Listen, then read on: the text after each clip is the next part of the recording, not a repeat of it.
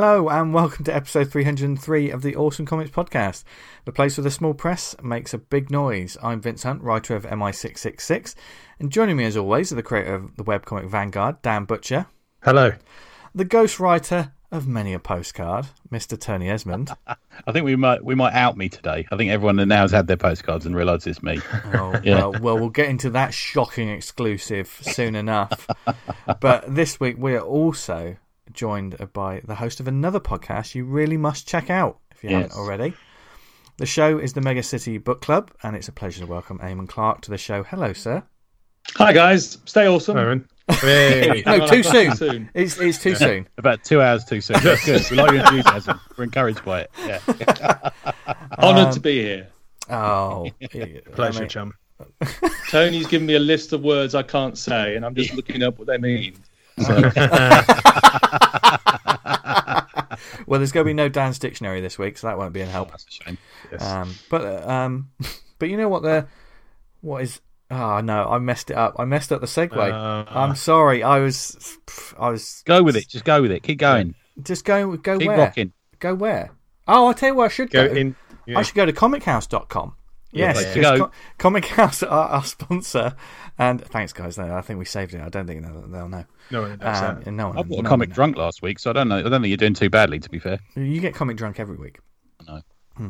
Um, but Comichaus are our sponsor. They are the indie comic marketplace with a difference because they truly love the indie books that they, they want you to check out. If you go to comichaus.com, there's a huge selection of titles on the database. Lots of people are post, posting their stuff on there, and it's another way of sort, sort of avenue of start selling your books. But they have an app that you really must check out. Sign up eh, for only £3 a month subscription service, basically like Netflix for comics. I'm just going to lean into that now after a couple of years of doing it. Um, it's, it's only been, what, four or five years? Netflix haven't sued us yet, so No, no, they, no, they haven't. No. Yeah, yeah. Well, Netflix, if you're out there, no, no, they, no one, they don't listen to this show.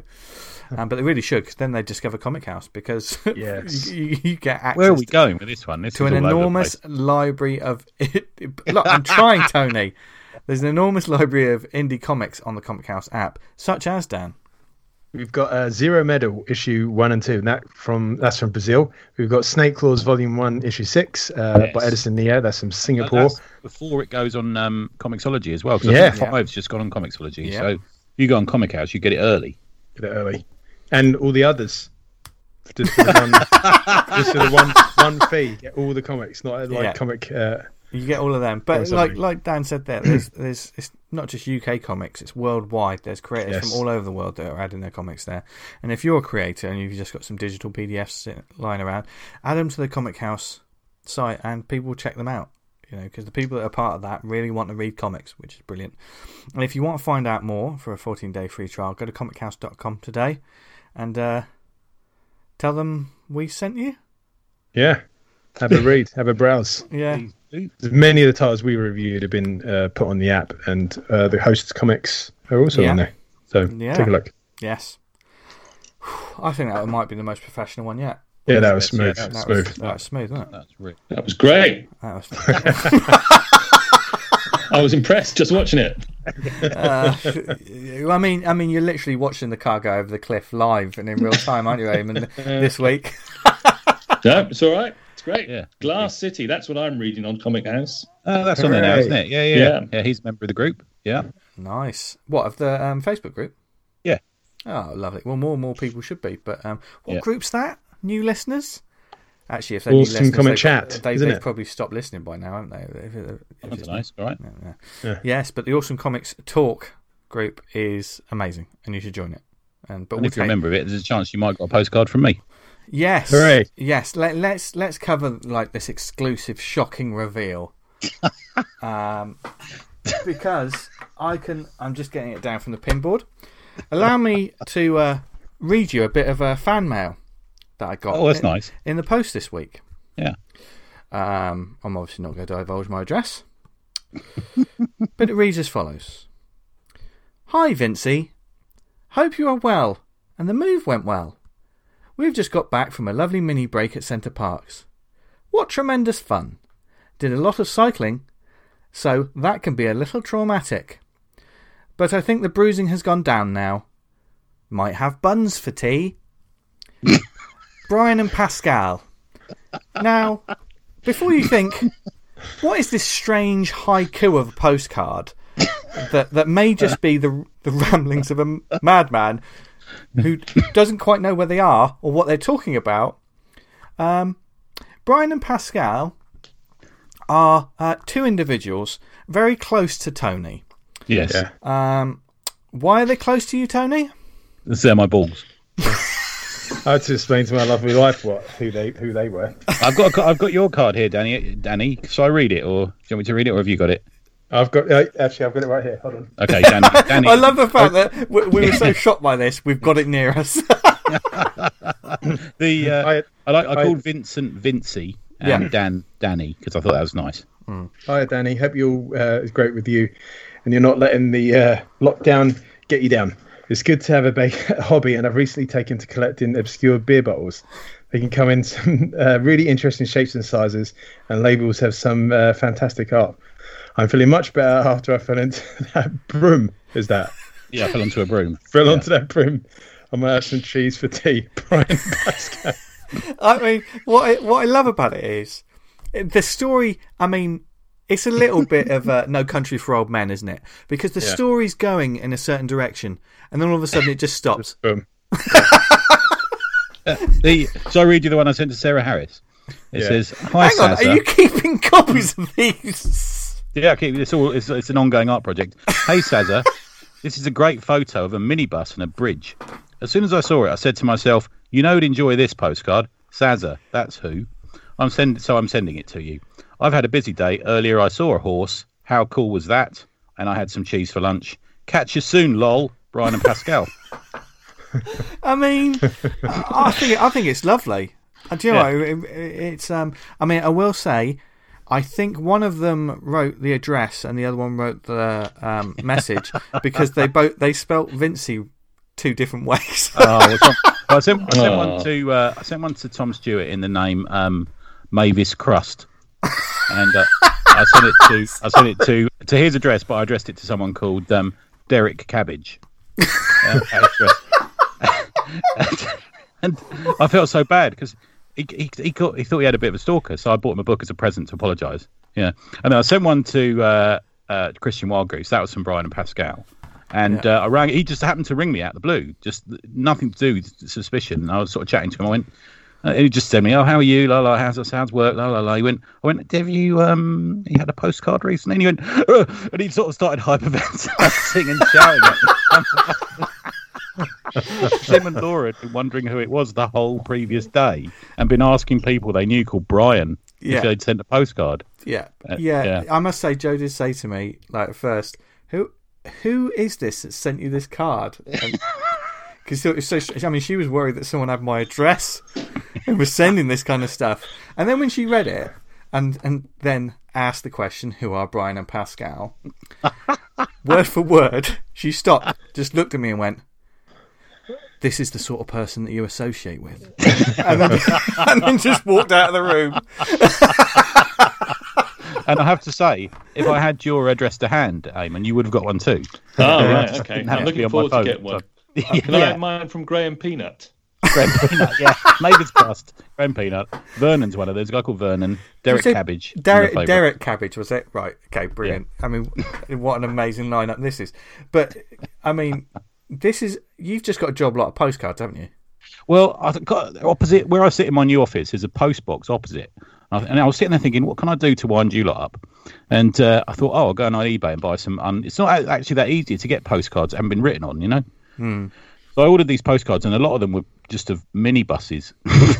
so, the bloke must have, the, the bloke must have thought all his- Minibuses. on bridges, a postman in a minibus, you know, sort of thing. And the bloke must have, he actually wrote to me. He must have thought all his Christmases had come at once because I bought these shitty postcards off him. And uh, he said, "Oh, by the way, there's there's only 25. Five. The, the, the advert says 26." I said, "Oh, don't worry about it, mate. It's all right." And he went, oh, "Okay, thanks for being thoughtful. You know, I don't know, whatever. You know." And I got these through the post. I've got a few more left. Oh, well, let that be a warning to you all, people. and and also, if you do get something weird in the post, there's a good chance it's Tony. It's from Tony's balls. and it's got a broom Doom story. Yep, yep. Uh, it's got all kinds of stories.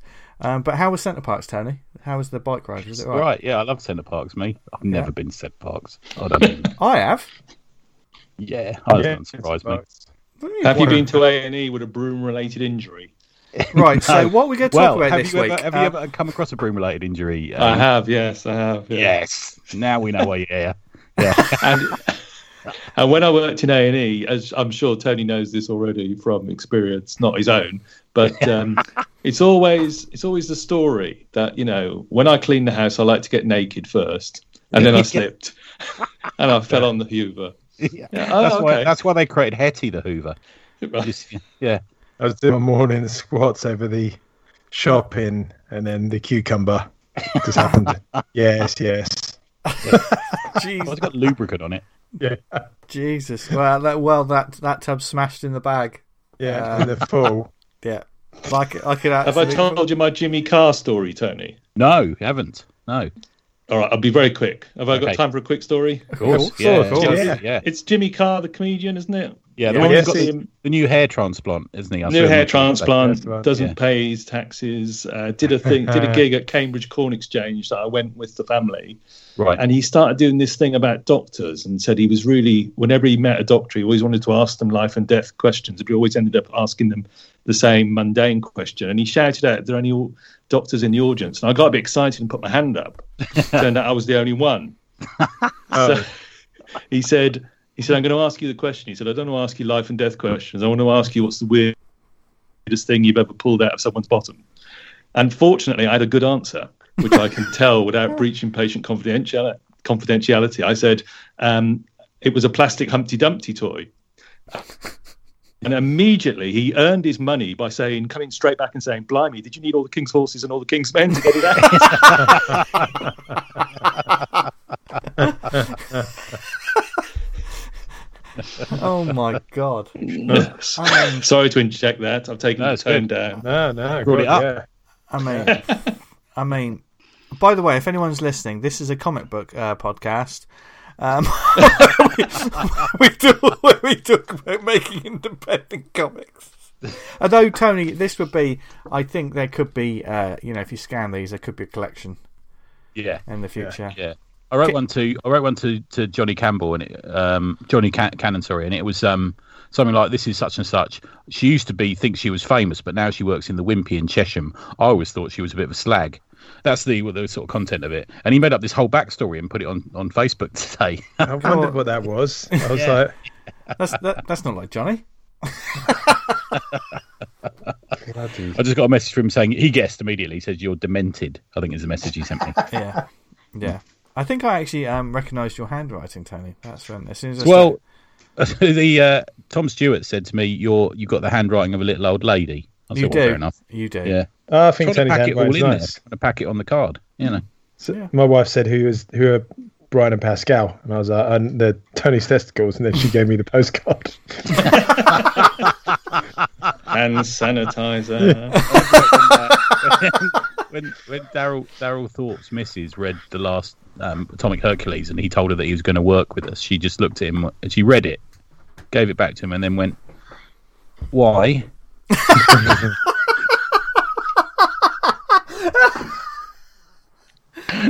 I listened to that podcast of you when you got Daryl on, and Yeah. it's you, and that- that's that's a great one. Funny, it? Yeah, Yeah, it's really funny. enjoyed that. Yeah, we've done we've done one for the Patreon actually. We've done we do have to do one. We agreed to do one a month, so we just finished another one. It goes off the rails immediately, which is where I talk about having bought a comic when pissed, and I couldn't remember buying it. And I messaged, I found the bloke's name on the envelope and said, "Did you send me a comic?" He said, "Yes, you bought it." And I went, "Oh yeah, shit, I must have been drunk." I'll tell you one thing. It's interesting. Like someone said to Daryl, "Oh, you don't do that, wasn't it? Like your style couldn't do that." I can't remember the word in Daryl used, but essentially they said he that he wouldn't do those kind of things. And it's like, well, if, and usually an artist can pretty much do anything. Yeah, Uh, I think he's done it that well. sort. Yeah, Yeah. that's good. Yeah, thanks to everyone on the call actually, because you're all uh, patrons. Thank you.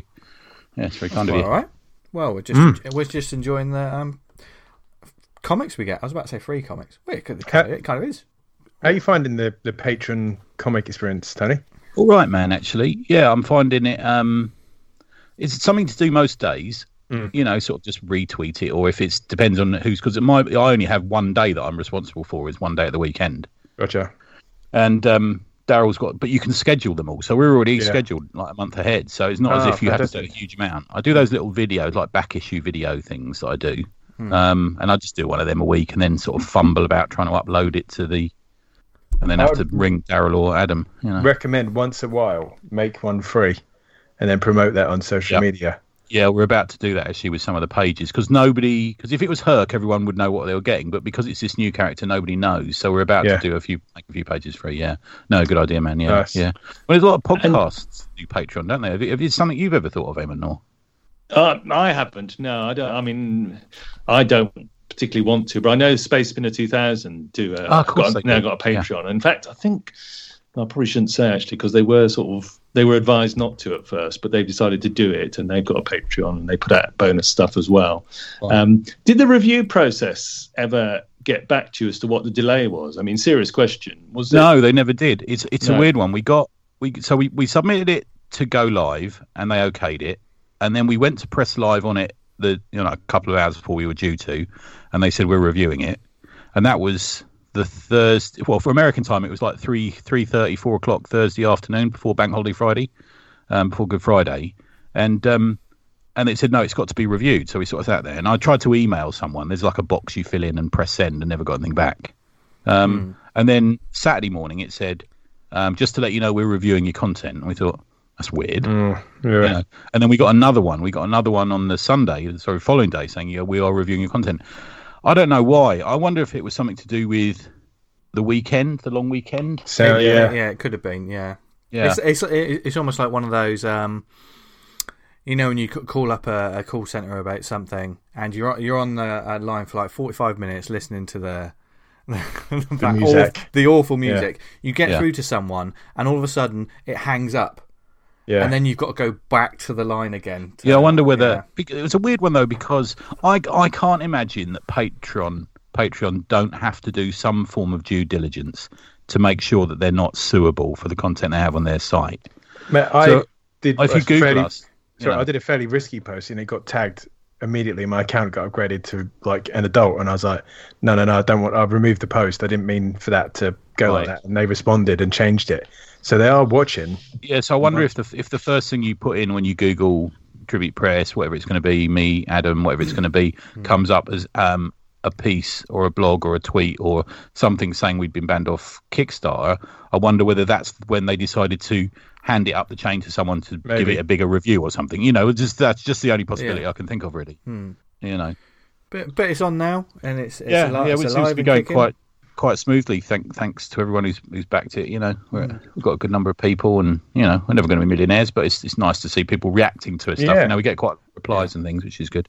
Yeah, Yeah, I think some people. I mean, one of one of the fascinating things when we had Elise Richardson on, um, and she was talking about it and, and stuff. Um, you know, creators like her and, and you guys and stuff like that. Um, it's very much creating the Patreon and giving people something for it. Um, yeah, I think sometimes, as with all um, crowdfunding, I think, um, like especially with podcasts, I, th- I think f- for me personally, podcasts have to be a they have to be a special case for me to Yeah, me pledge too. onto that Patreon. Yeah. I mean, I I Yeah. I'll tell everyone now.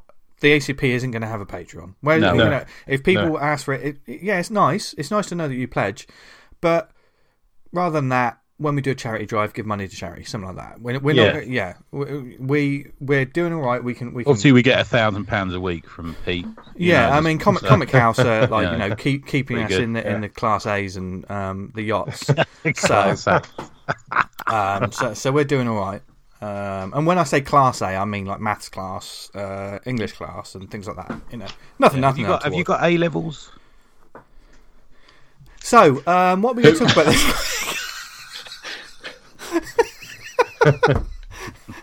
Anyone who's been in a phone box in central London knows what that means. Oh right, okay. Oh, Yeah. right, you were making one of your dirty jokes, were you? Yeah, it's an, Oh, it, was right. meant, it meant anal. Oh, Smith, really? uh, Smith and Jones jokes about you know. I took one of those postcards that said strict strict madam gives uh, teacher discipline or something like that. He said, "What did you get?" I got an hour of Latin and double geography. I'm sure the only the only time those cards ever get used is when you drunk to drunk put them in your mate's pocket in a pub. Yeah, We're back on postcards again. Oh Yeah. God, yeah, yeah. Let's get off this this scandalous subject. we were serious for a moment. Yeah, wow, wow, semi serious. I mean, you, you can already tell, folks, that this this is going to be a fun one this week, because Eamonn's just as uh, immature as us. However, however, he's very much on the ball and is a encyclopedia of information and fascinating insight on his own show, the Mega City Book Club, which have we all been part of now? Are we all? Uh, No, I've Mm. yet to appear. You've had all Still waiting for you've had all Dan. Yeah. Yeah. Still, oh, here we go. Still waiting for Dan, aren't we all? Eh? Yeah. Um, yeah, Tony's been on it twice. You've been on it, Vince, What- well, yeah, and yeah. Uh, we're trying to line something up for Dan. Yeah, whistle Yeah. something out. Yeah, but it's fascinating though. I mean, uh, those um, comics discussion shows, uh, like like the stuff you do as well, Tony. It's, it's fascinating stuff. Like it's great getting a chance to just sort of pick some books. Like when you when you asked me to come on board, and you were like, "Oh, let's talk about this one," but also let's talk about Bernie Wrightson's Frankenstein. I was like, "Oh my god, you know, this is going to Yeah. be." You know, the only the only problem was you you um, having to edit it afterwards. But as No, I no, it was fine. As, It was it was, easy I was a guest. I didn't care.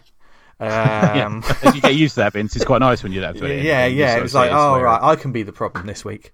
Uh, it was. It was. Um, I mean, it's. You know, it's supposedly a British comics podcast, mainly 2000 AD. Yeah. But I thought, when am I going to get a chance to talk about Bernie Wrightson's Frankenstein? yeah, and I knew you were a big fan. And uh, as I said, I said on the time, you should do a deep dive on Bernie Wrightson Mm. on Yeah. Tony's Yeah. podcast as well. Yeah, we talked But yeah. I mean, what a you know, yeah, what an astonishing um, piece of artwork, or you know, series of artworks that he did. Hmm. Yeah, yeah, and it's it's, it's just also with, with those these sort of shows. When you pick a couple of things, going back to revisit the well is a joy, isn't it? Really, you you realise, oh, God, this is why I love this book, and it's, it must be the same for you, Tony. Like when you um, have you can really on- look into it, man. You can Yeah. really dig into it. And um, there's all these comics that we read as kids that we love, and we, sometimes we don't go back to them for decades, do we? And we think, oh, I missed that, you know. Yeah, yeah, And there's a lot of panels that there were panels that we read as a kid. We, Min, and Eamonn did one on uh, Fantastic Four issue recently, and it's something I read as a kid and devoured and reread. And there's just panels in there that are just forever stuck in my conscience, you know, consciousness, you know, sort of, Yeah. uh, yeah, really. and is. we had oh such a good time talking about Fantastic Four yeah, and Jack Kirby and Stan Lee and the you know the golden age of the '60s. Uh, Marvel Universe stuff. It was just, we had we had a great time on that one, Tony. Yeah, didn't we did. It was a really good one. Yeah, yeah, yeah. they've all been but that was that was a really good. And you and I, we, we we joke about it about the research we do about. It's become the Cold War between me and Eamonn, where we we almost try and outdo each other with the amount of research we do.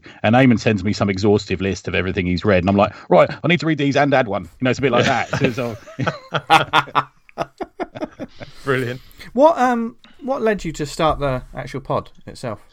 Um, well, I don't know actually. It was it was I was I talked about this on Damien's podcast. I was coming up to a significant birthday, I think, and I'd had this daft idea to either start a podcast or get guitar lessons.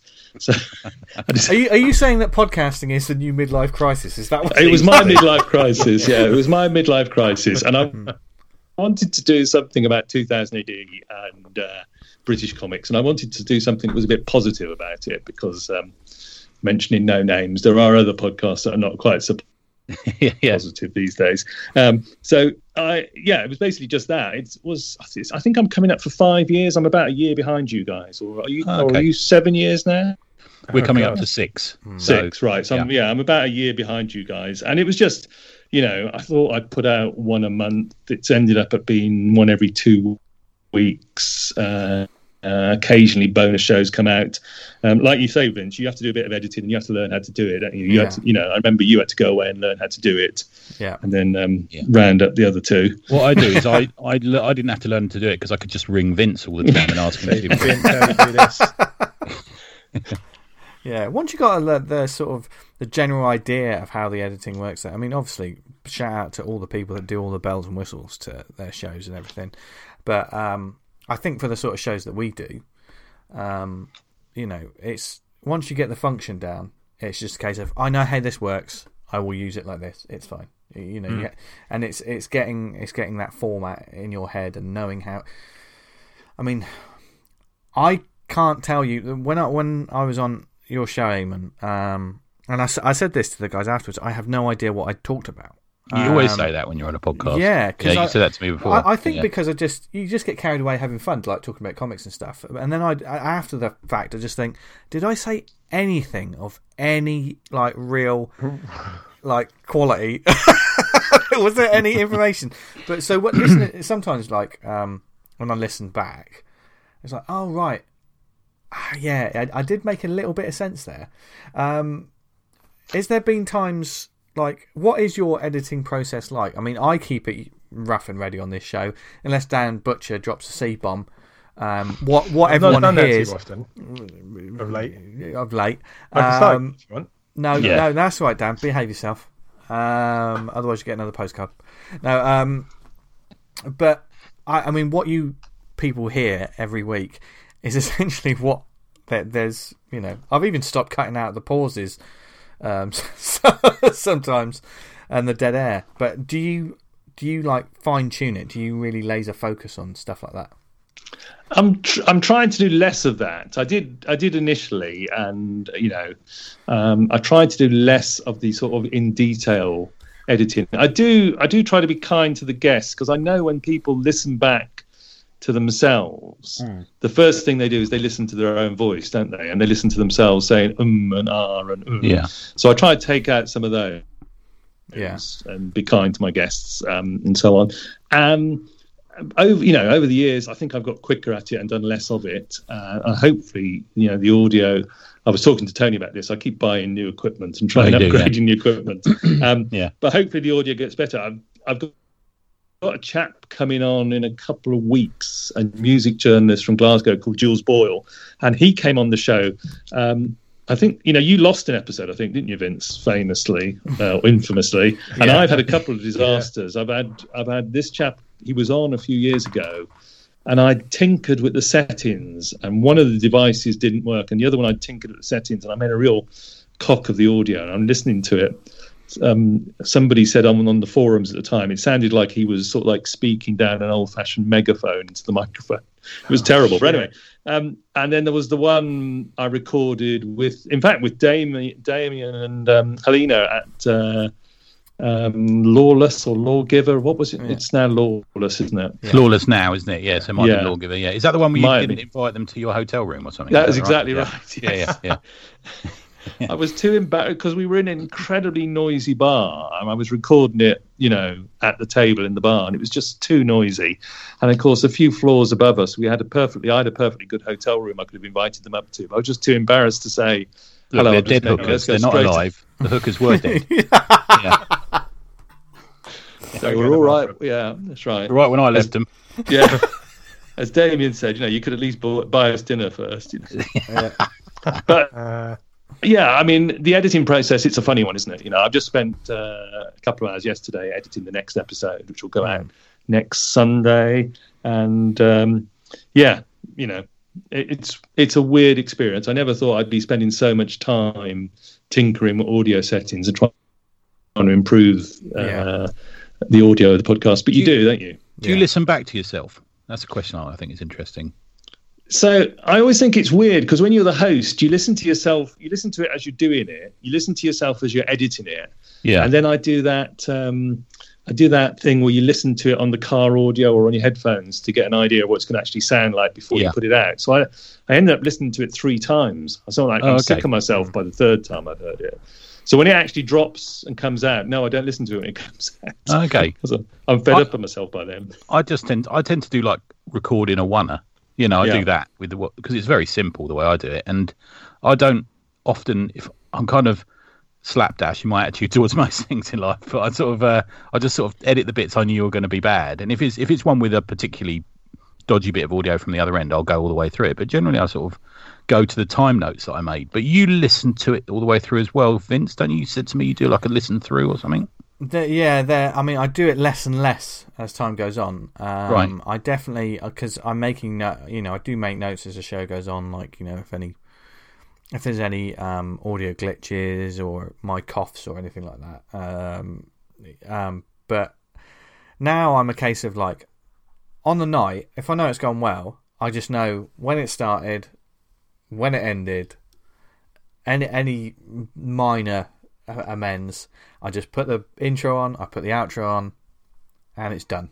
I don't. I don't. I used to have a like Aim did. I, I would um, listen to bits of it on the edit, and then I'd um, when I was walking into work, I'd I'd have it on headphones just to make sure the levels were all right and how it came out. Okay. This is why some there's there's been a couple of times when I've put episodes out and I've missed one of the um, the musical inserts for when we've had a guest on. Okay. and I've accidentally not deleted it, and certainly Tom Tom Curry uh, at this chucklehead, um, the fourth Beatle, um, he, he he's messaged me and sort of said, "Oh, at this time there's a there's a noise that happens," and I, that's when I immediately go, "Oh, cheers, mate," and I immediately um, Right. delete yeah delete Jump it into and, re- re-upload it. So, um, but most I of- think during yeah. the process, there's there's a lot to be said about pressing record, and it's kind of why we missed that one.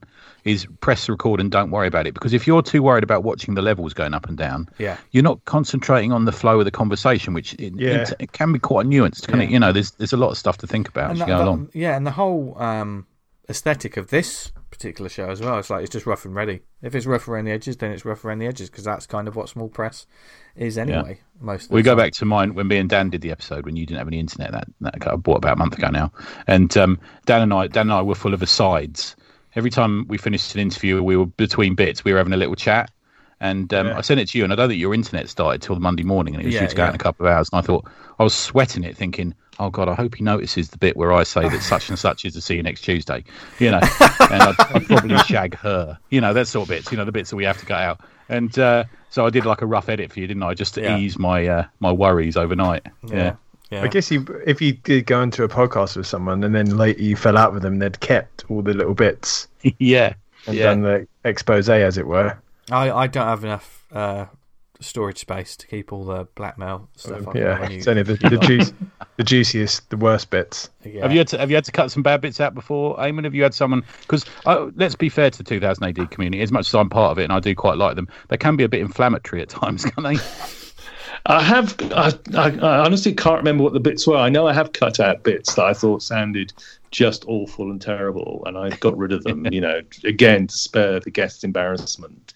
Yeah. Um, but I can't. Yeah, I never had to cut out anything of yours, Tony. But, Thank uh, you. Yeah. We've had, Yeah. I can recall having guests saying, like, afterwards, oh, can you cut this out? I don't think I should have said that, which is We've fair had it, enough. haven't we? Yeah. Yeah. Yeah. It can be like sometimes you, you might be in an, uh, an NDA and Yeah. you like, yeah. you, you sort of spout it off saying, We've had one where do we uploaded it, and the bloke's sort of creative partner who'd work he worked with asked if we could then take bits off, didn't we? So Vince had to take it down and take stuff out Yeah. of it. You remember? Yeah. Yeah, that was understandable. Yeah. Yeah. Yeah. yeah. I I had a an interview lined up with one with a guy who works at Rebellion All right. about their um, reprographics department about Okay. their, you know because as you know they own the sort of archive of IPC comics but in order to reprint them they don't have original art or print or photo plates or whatever. They just they're scanning the comics and then they're cleaning it up and getting rid of all the bleed through. And they've got some sort of weird AI sort of linked process that helps them do it. And I got I was going to do you know I'm, I'm probably uh, was- this was an interview that never happened because eventually Rebellion said no, he's not available for interview.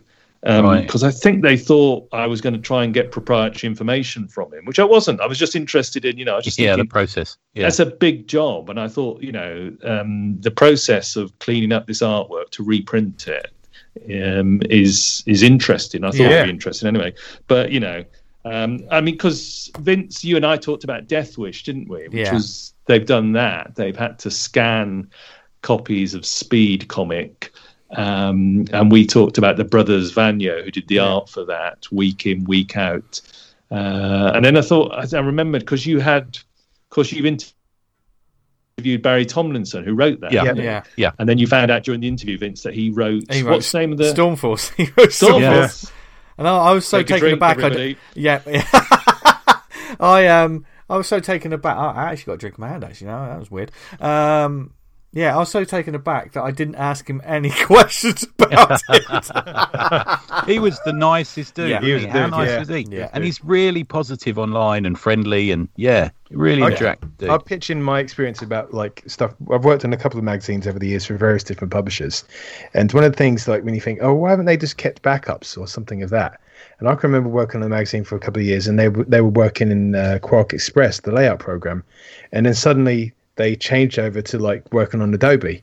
Yeah. So they no longer had a license for Quark. So, but they'd kept all these CD backups, some of which were failing because of just that's the nature of CDs yeah, uh, they can no longer access these access the files anymore because they, they they couldn't and Yeah. you don't want to buy an entire license for for Quark just for kind of that kind of stuff or it was just nuts and yeah, you, you really think oh why aren't they on top of it it can be really tricky just to to archive stuff i mean as creators we try and say like oh you got to back up your stuff in case like your machine fails but i've had stuff i've backed up and i've gone back to later and it's just it won't have it won't read it Yeah, it's Yeah, funny, and oh, even okay. if that even applies to like phone camera technology and stuff. I was trying to watch a video I'd made of Ron Wilson drawing the thing for me at New York Comic Con, and it took me ages because I'd filmed it on some stupid phone.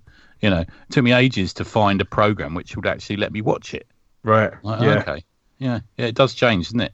I- I- my flop, my VHS player and my floppy disk reader aren't very good anymore. You know, so, so floppy disk. Bloody hell. Ah. I've still got my pager though. Bloody hell. I wish I'd hung on to mine just for posterity. I, Yeah. I, I never had a pager. Because you're a youngster. Yeah, damn right. Um, I felt like getting shot or stabbed when mine went off. It was so powerful. Yeah. where, did, it. Uh, where did you put I it down? hated my bleep. Oh, you yeah, you'd probably have the bleep where you'd have to go to a phone and make a phone call. They were the uh, the old the original ones, weren't Yeah, yeah. There's, it used to go. I remember we had we had them where I used to work, and all the blokes in the office thought they were like you know geezers, and they'd all start chatting up the woman at the other end who'd pass the message on. Oh yeah. you know, yeah. and it'd be things like "Hurry up, your tea's ready." You know, This one, like this will test how old you are. It's pra- apparently a sign of old age if you use this a certain type of emoji in your communications. What emoji do you think it is? Oh, Is it just the ordinary smiley face? No. Poo is it, what's the one that's meant to be a knob? It's not aubergines, is it? I'll, I'll Yeah. spoil it. It's the thumbs up. Oh, oh I right. use that all the time. Yeah. Fucking hell. Yeah, I know that came as a hammer blow to me because I was like, fucking, hell, I used I use that all the time. That's like an indication of uh, you being a bit past it and out of it. And I was like, Oh, oh, no, just no, learned how no, to use that one. If anyone could see like the ACP WhatsApp group, it's ninety five percent thumbs up. thumbs up. That's our sort of little interpersonal language, isn't it? We're saying, Yeah. yep, seen that. It's all good. Yeah, yeah, yeah. We have to change that now, chaps, because I, Yeah. I can't bear of being uncool. What what's That's- it? What's going to be then? Is it going to be? Um, Don't know. What's the one that used to be where you you know that I think Jackie Chan did it where you put your fingers together. It's like an OK sign. You can't do that anymore now, either, can you? No. Because that's like Yeah. isn't that white power or something? Does that mean Yeah. now? Yeah, wh- oh, go- Oh, what? it's a minefield, isn't it? yeah. God. Oh, Well, it's like the OK sign, and you make you make the O and then the K with your fingers. Yeah. Yeah. The, I did. I used to do the human emoji in the office. So I said, rather than send emojis, just take a picture of me doing something, and it would be me putting a finger through a donut or something like that. You know. We might have gone off topic, you know. You think? Um, I, I- I mean, did we have a topic? um, Well, yeah. one thing we we mentioned uh, at the start of the show before we start recording was uh, how can we put this? It was uh, Alan Moore, uh, Frank Miller popping Yeah. up in a comic. Uh, Yeah, you yeah. Should we bring the- the ATG guns to bear on this? Um, let's. Yeah, because well, what is there's there's a um, is it a Watchmen issue? Is that what It's it is? Rorschach, isn't it? Rorschach. Yeah. Thing is, Yeah. I have no contact, I've That's- not read it. I read the first Yeah. issue, and I keep meaning to go back to it, and I haven't done and yet. I, I've literally only seen the page that has become the internet, um, whatever you know, the trend or whatever. Um, and is it just that page? Is it just that one scene? know. Um, Frank Miller's in it, isn't it? And a couple of characters from Watchmen are talking to him. Yeah, I think they go back. They go and speak to him as like, you know how like an, an author in self insert, but like obviously Tom Kennings popped him in there, and there was talk of the fact that is he he's called like uh, it's not very favourable to Frank Miller. the page. Isn't it? Right. Okay. I don't think it is. I could be completely wrong there, but Um, it it was harking back to the fact that uh, there's that panel where Tom King and Frank Miller are on discussing Batman, and Frank Miller shot down Tom it got a bit awkward feeling, Yeah. it? Yeah, it felt awkward. Yeah. Um, I have to say, so it was a, a panel from years ago, at least a couple of years ago. I'm, I'm Yeah. going to say 2017, even something, something. And it was um, like the Batman panel, and they had um, a few people on there, and Frank Miller was sat next to Tom King, and it wasn't argumentative, really, was it? It's just thought Frank Tom King would say something, and Frank Miller would go, "No, no, no, that's not right," and then tell, say what he thought was right. You know, um, I don't know if I don't know how either of the two men feel about it. It didn't. It, it felt a little awkward, but I'm not sure if I was watching it under the lens of just having read a page of a Rorschach comic. You know. Yeah, I did. I, I was sort of, sort of a couple of things, and it's like I, I might like that interaction, and then the other day I just like, oh, it's just creators offering up their different opinions. But when you look at under the lens of, oh, he's taken umbrage at this, uh, maybe, maybe did. I don't know. Because when, when I looked at it, like it, it, it I didn't really get the context of, um, you know, the, the Tom King sort Frank Miller thing. I, I mean, I mean the art's very strange anyway, and I, I think what took me out of it is when comics decide to be meta. Let's just talk Yeah. about that rather than rather than any sort of like. I don't have I don't I don't have skin in the game when it comes No, to exactly. what- Yeah, yeah, me neither. what- Yeah. whatever this debate that the internet uh, let's well so-called journalism which is laughable you know all the clickbait that's made out of it we don't care about all that No. but the subject for me when i saw that page was at first i was like is that frank miller and I only knew that for certain, really, because I had just watched a brilliant little interview between Ro- Robert Kirkman talking to Frank Miller about their comics. Which Oh, is which you'd sent Yeah, us you that sent morning, yeah, yeah. yeah, yeah. which is which is great. Um, I do like listening to Robert Kirkman talk about comics. It seems like he genuinely talks about comics. Yeah, Um, doesn't Yeah. Um, it did. I mean, the art itself looks a little bit like Sid Haig from uh, House of a Thousand Corpses, but that, yeah, you're right. Does a bit, that's true, Yeah. actually. yeah, yeah, it does. Well, Um, but mind you, he doesn't look dissimilar to him in real life, does he? I Yeah. suppose. Yeah. yeah. Um, Does it in name the character as Frank Miller? Yeah. Yes, it It says does. yes, yes. Some of the dialogue. Um, raw, raw. How do you say it? Jack. Rorschach. Raw or shark. He says, "Frank, good to see you. Been some time." And another character says, "Hello, Mister Mellon." S- Spoilers, by the way. This is just a page. I don't know what the rest of the book's like, so go for your life. Um, it's such an honour to meet you. I read Dark Five over and over again. I think it's just a masterpiece. It's totally changed everything. Blah. I, I, I know you probably don't want to be called a legend because I think that implies you're done. And I'm sorry, sir. But I'm sorry, sir. You are a legend. And I don't. I don't. More to the point, I don't know what context. Please tell us if there's context to this scene, or whether it's just a page dropped in. Because if it's just a page dropped in, what's the point of it? There's got to be more to it, surely, isn't Gotta there? be, yeah. I, I, the only thing I found weird about it is that it was Frank Miller and not Alan Moore, Yeah, I was. Yeah, I was thinking, why isn't or Alan some Moore- kind of parallel of Alan Moore, or even Dave Gibbons. You know? Yeah, because Frank Miller hasn't had anything to do with Watchmen at all, has he? He No, I- Not I can hasn't, think No. of. He didn't do any variant covers, did he, for anything for before? What? No, I can't think of anything. Yeah. think so. I, yeah, I Um, really don't don't get that. So that that may be what draws in the. There's something maybe behind this page, but And so it's a fictional Frank Miller who's written a comic called The Dark Five, yep, not The Dark Knight, and he pops up in Rorschach, written by Tom King. and he, yeah, Yeah. and he thinks they're going to kill him. Right. That's right. Yeah. Yeah, I don't. But everyone's conspiracy theorying saying this is because they fell out on a panel, which is probably the only bit of YouTube they can find of the two talking. I'm sure they've spoken out otherwise, you know. yeah, Um, Seems a bit of a stretch. Oh, to be honest, yeah. I'm not going to say that didn't happen, but yeah, are you, are you say that saying that the internet is blowing things out of proportion, Dan? Surely not. Get our last week's guest perch. He put a video out, and for 2021 was it or 2020, he tried to record oh, yeah. all the comic outrages on Yeah. Twitter, and I think he did it for two or three months, and then he was just like, "This I is I don't think if you doing was me even in. that was it. I think it was yeah. Yeah. It was absolutely doing because every day it was a new drama and There- nothing changed, nothing mu- happened. there They must just- be a video coming soon about this from him. I'd imagine, maybe, Maybe, Who, who knows? yeah. But in Yeah. terms of how do you feel about like inserting real life comic creators in these sort of meta ways into comic book stories? I'm not. A, I'm not a fan uh, personally. No. I don't.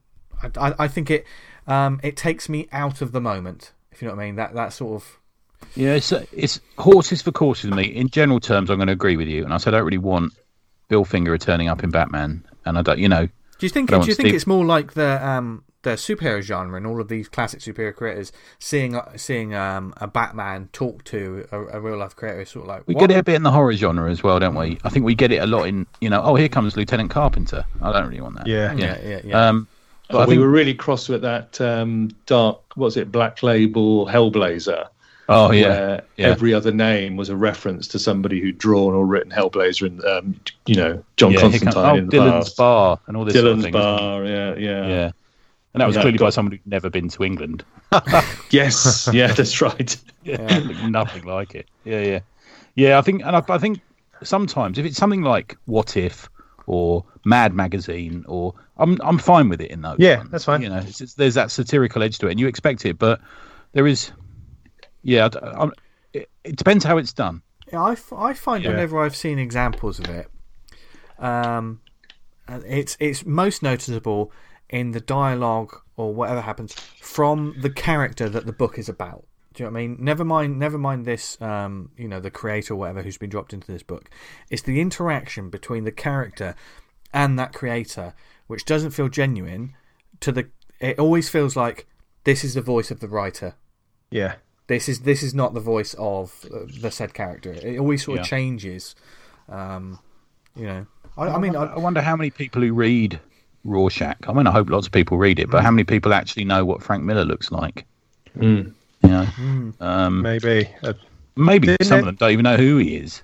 didn't uh, isn't there an Alan, uh, Animal Man one where he interacts? Yeah, and that's kind. I don't Grant mind that, Morrison turns Yeah. up in it himself, doesn't he?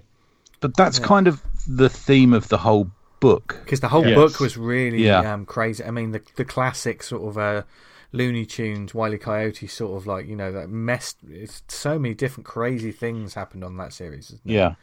I mean, Stan and Jack turned up in the background and in, in the in the foreground of Fantastic Four. If you look at some of the um, X Men issues, you've got um, Claremont and Byrne turning up, you know, having a conversation with people. It, it does happen. Yeah. it Funky depends when- Flashman was Yeah. based on Stan Lee, wasn't he? Houseroy, yeah, Yeah. yeah, is And if didn't- if because this is a Watchmen spin-off, um, Alan Moore and Dave Gibbons put Joe Orlando in Watchmen in the back matter, didn't they? In Oh, the right. because he they turned him into a writer of pirate comics. Ah, okay. Uh, of course. okay. And yeah, the Black Freighter was it Black? That's it. Tales from the Black, Yeah. Black Freighter. Yeah. Ah. So Yeah. maybe uh, I think it depends when it is. This just seemed a bit stark and bold and yeah, oh, you know. yeah. yeah. I, I did I did enjoy the first issue, but it was one of the ones I thought I'm going to go to trade on this one. I think so. I haven't Okay. caught up yet. Yeah. Mm, yeah. The uh, I might get some grief off of uh, Stephen King fans, but in the Gunslinger series, it it kind of ta- ta- petered off at the end.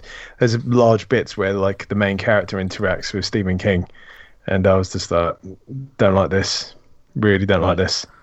But Yeah, I Yeah, mean, yeah, your book. Yeah, I, I mean, this whole sort of the meta vein has always has been part of comics since time immemorial, Yeah. really, hasn't it? It's always always been there, and if you like that kind of thing, I always think sometimes, for me, it's a cheap pop. If that makes sense, it's the yeah, you get a pay- Sometimes it's paying homage where homage is due. I think, and so I think it depends on how it's done, man. I think you're right. Sometimes it just comes a bit as like, oh, all right, they're just trying to be clever again. Who in the world really knows who that person is? You know, we hope would read this comic after picking it up, you know, in a shop. yeah. Um, I think Yeah. part, partly with this particular um, one that's become sort of mini, sort of mini infamous, um, is the fact that a good third of the page is a widescreen panel of just just Frank Miller, just literally just opening the door. oh, looking quite surprised. Yeah, looking surprised. So it's They got his face good well. I think he. Yeah. it looks, Yeah. yeah, yeah, yeah, yeah. It's fine. Yeah, yeah. There's come. There's, I, know, I hate to move it onto a, mo- a movie or a TV, but I, won't do it again. But the one that I was thinking is, if you watch Sons of Anarchy, um, they keep going to the prison to meet this bloke who's kind of the who's the guy who started their chapter or whatever it was, and um, that's actually Sonny Barger, who's the guy who actually created the Hell's Angels. And to me, I thought, well, that's in, that gives an interesting aspect to it because I don't think the Hell's Angels are particularly fond of people putting them on film and revealing their secrets and stuff. And even though I know it was called a different name, but maybe they had to get him on board. Do you know what I mean? There's a bit of that going on sometimes. Right. Okay. Yeah. Interesting. Yeah. Yeah. Yeah. And which leads on to another subject, which we're about to talk about next. yes, yes. Um, it's, it's, it's, it's, we're being oddly topical this week. Is is, is your Yeah. influence, Eamonn? We're being. Uh, oh, what? What did I do? that's the sort of response we have. Um, if the police ask. No. Yeah. Um, no. This. Um, there was another thing um, this week that cropped up online. Ed Brubaker, um, talking about the Winter Soldier.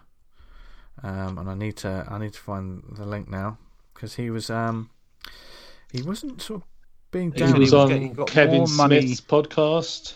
It, wa- was it was on? it? The, yeah, Okay. was it on the Kevin Smith podcast? That's, yeah, that's he was. turned up on the Kevin Smith podcast and interviewed, and he he did say that he gets more money in residuals from his brief appearance in the film Captain America: Winter That's it. Soldier than he does for creating the Winter Soldier storyline Yes, with Steve Epting. that's it. Uh, so he's I don't know he's what he's thirty seconds on screen because he's I think he's in the scene where they're mind wiping. Yeah, the he Winter get, does he get a line? again. I think he, does he get a line? I think he might he do. might get a line, Yeah. doesn't and Robert Redford turns to him and says, "Well, just wipe him and reset him or something." Isn't it? It's that scene. Yeah, Ah, right. Um, and he gets so he gets more money for that than he did for creating the ca- character in the comics. yes. Yeah. Um, and is and, and this, of course, when we when this um, we were sharing this on our WhatsApp. Naturally, the conversation went backwards and forwards. We were just sort of, oh right. I, thought- I thought it was. It brought up quite an interesting Uh, Tom, topic. brought, Tom brought it up, didn't he? It was on the one with Yeah, Tom, wasn't it? that's it? was on it, that yeah, show. yeah, yeah. um, and it was um, it was a very interesting topic in terms of not necessarily this specific case.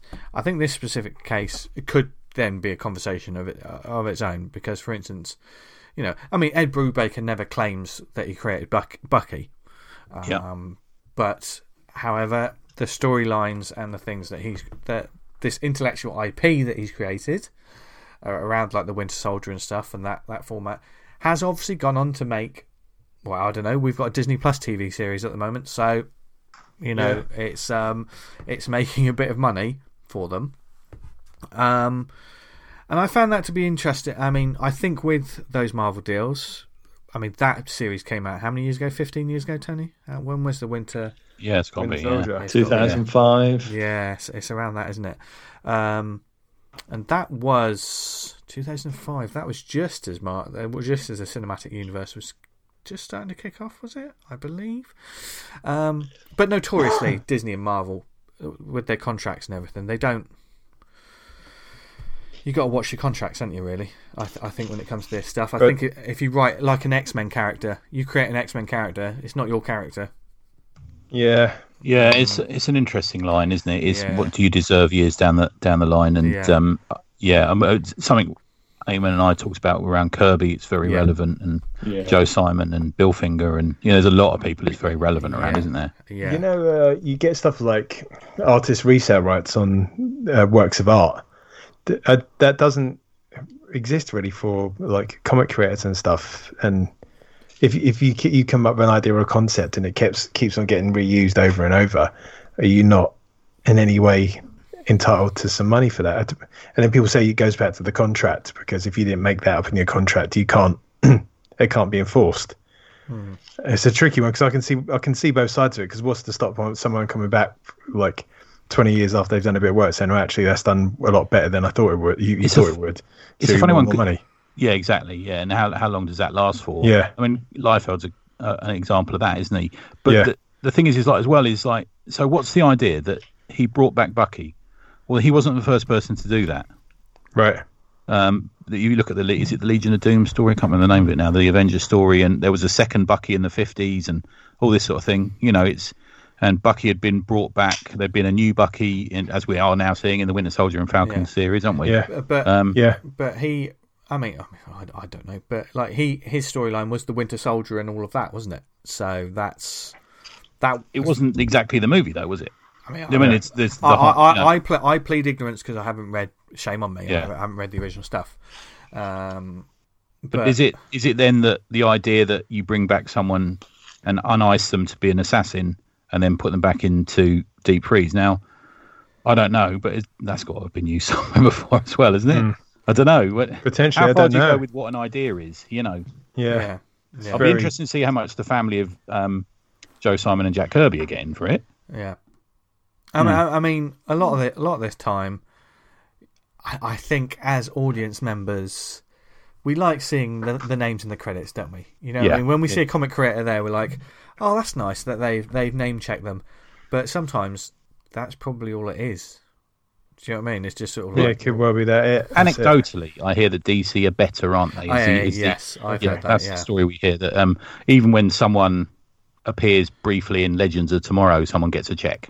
Yeah. Oh, yeah, right. bit of Okay. that going Yeah, on, I yeah. think. Yeah, I, I But- think it's also down to the individual creators, isn't it? I mean, most of them, you know, like a Jonathan Hickman, he knows that he, he makes more money from his image stuff than he does with his Marvel stuff. He's, but you know, he's just, I don't know, with the stuff he's doing. but it's with the Kirk, it's the Kirkman manifesto. Yeah. it just it was so prophetic, wasn't it? It's Yeah. now something that's just ingrained in us. It's something we all ask about now because Yeah. the reason that people left Marvel and DC in the early 2000s was partly for that Kirkman manifesto thing. Well, make your bones at Marvel and DC, then go off and do your own, you know, your own stories because you're going to make more money Yeah. out of it.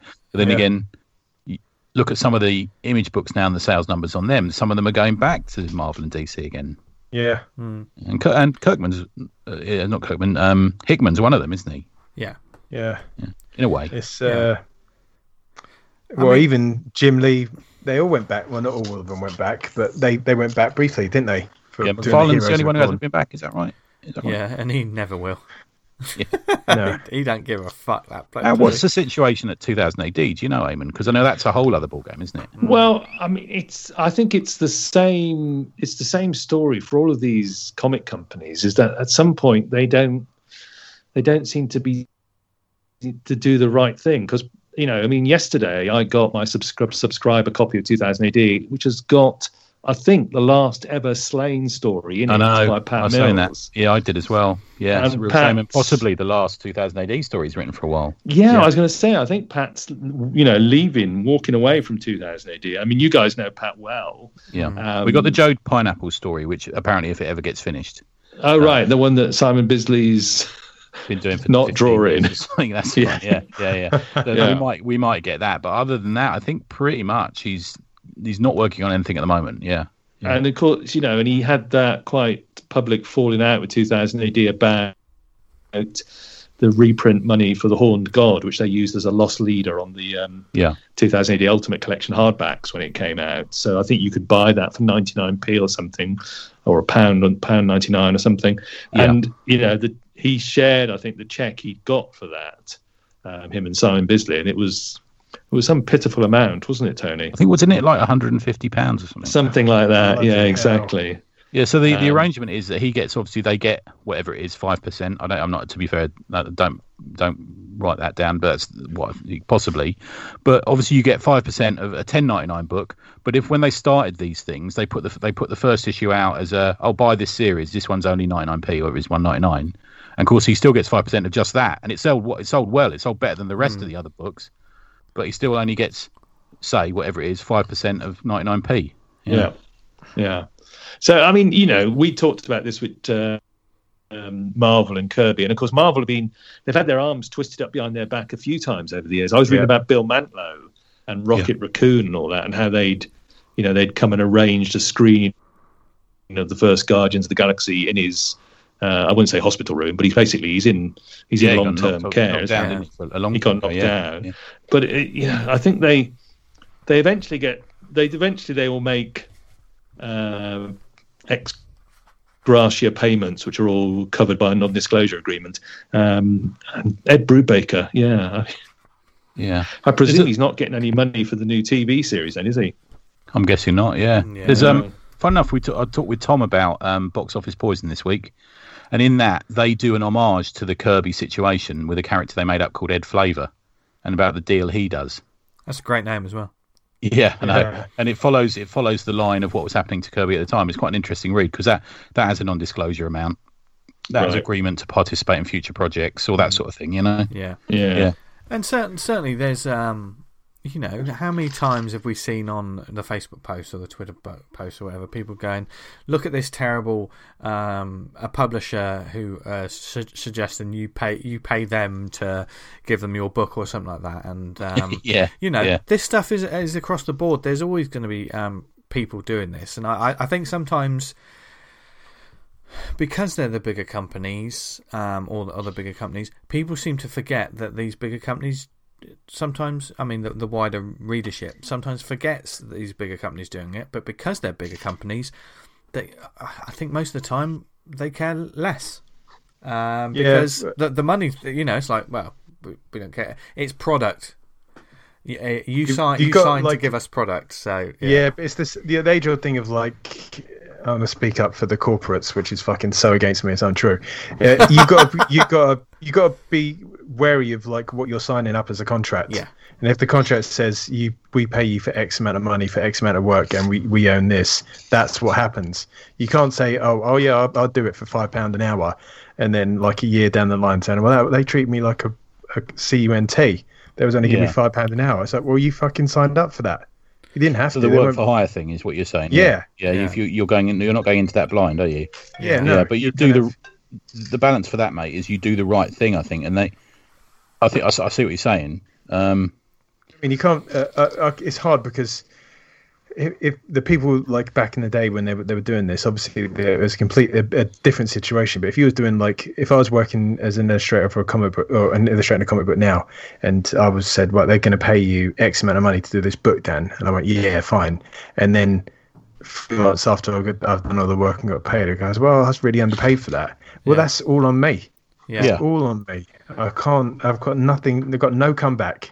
And, So, and, and yeah, yeah. sometimes with the, with the big deals as well, like you know, you could sort of say like when you sell your soul to the devil, you've got to make sure you read the small print, um, because that's that's where sometimes you know uh, creators because the enthusiasm of doing this stuff. I mean, who wouldn't want to do this kind of work? But I I think I think in this day and age, you need to know if I'm going to work for these people, it's going to be like this and that's why sometimes it's a stepping stone for your own Yeah. individual stuff to have more behind it. Um, you know, with, with some of these creators that we know and we talk about that are doing these independence books that are probably getting their own movie deals or TV series deals or whatever. You know, where do we first hear about them?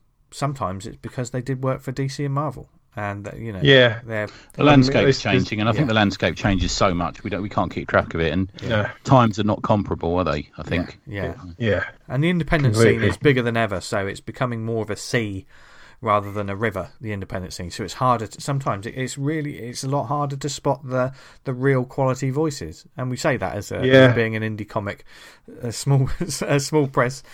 Sort When the uh, when the. Monster Spotters Club money comes in, Vince, Oh, we're going to be richer than Rockefeller, hell. mate. I mean, yeah.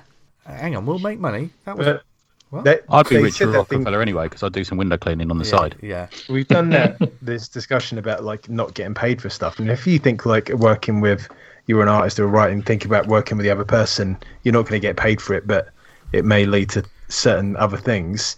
Maybe that's that's something you can consider. It's like Stand to you, man. not Nobody can tell you what to do. Yeah. yeah, yeah, yeah. not Yeah. you shouldn't just say I'm not going to work on that because yeah, uh, that's more of a collaboration I'm talking about there. yeah. But Yeah. it's I'd be very worried. There's so many people say, "Oh, we do this five-page script and I'll pitch it to Image," and it's like, well, you got to do your fucking due diligence. Have you done this before? What other comic books have you worked on? Because I'm not taking some like. I was going to say I'm willing to write the Avengers for a packet of peanuts and a hand job, but I think that's more than they actually get these days. So I don't Yeah. know if it's uh, Yeah, Are, are you locked in for the peanuts? it's not in the I've contract. got, Yeah. I've got an anecdote about Peanuts. Oh, here we In the story, there was uh, a man at the zoo. It's not a joke; it's a real story told by a zookeeper. And uh, Oh, it they must were be by true. The monkey, yeah, they're, sorry, they're by the monkey enclosure, and like the guy was like, "I can't see any of the monkeys." And went, "They're probably in, inside having sex." Monkeys, and they, he said, "Would they come out if I threw them some peanuts?" she said, "Would you?"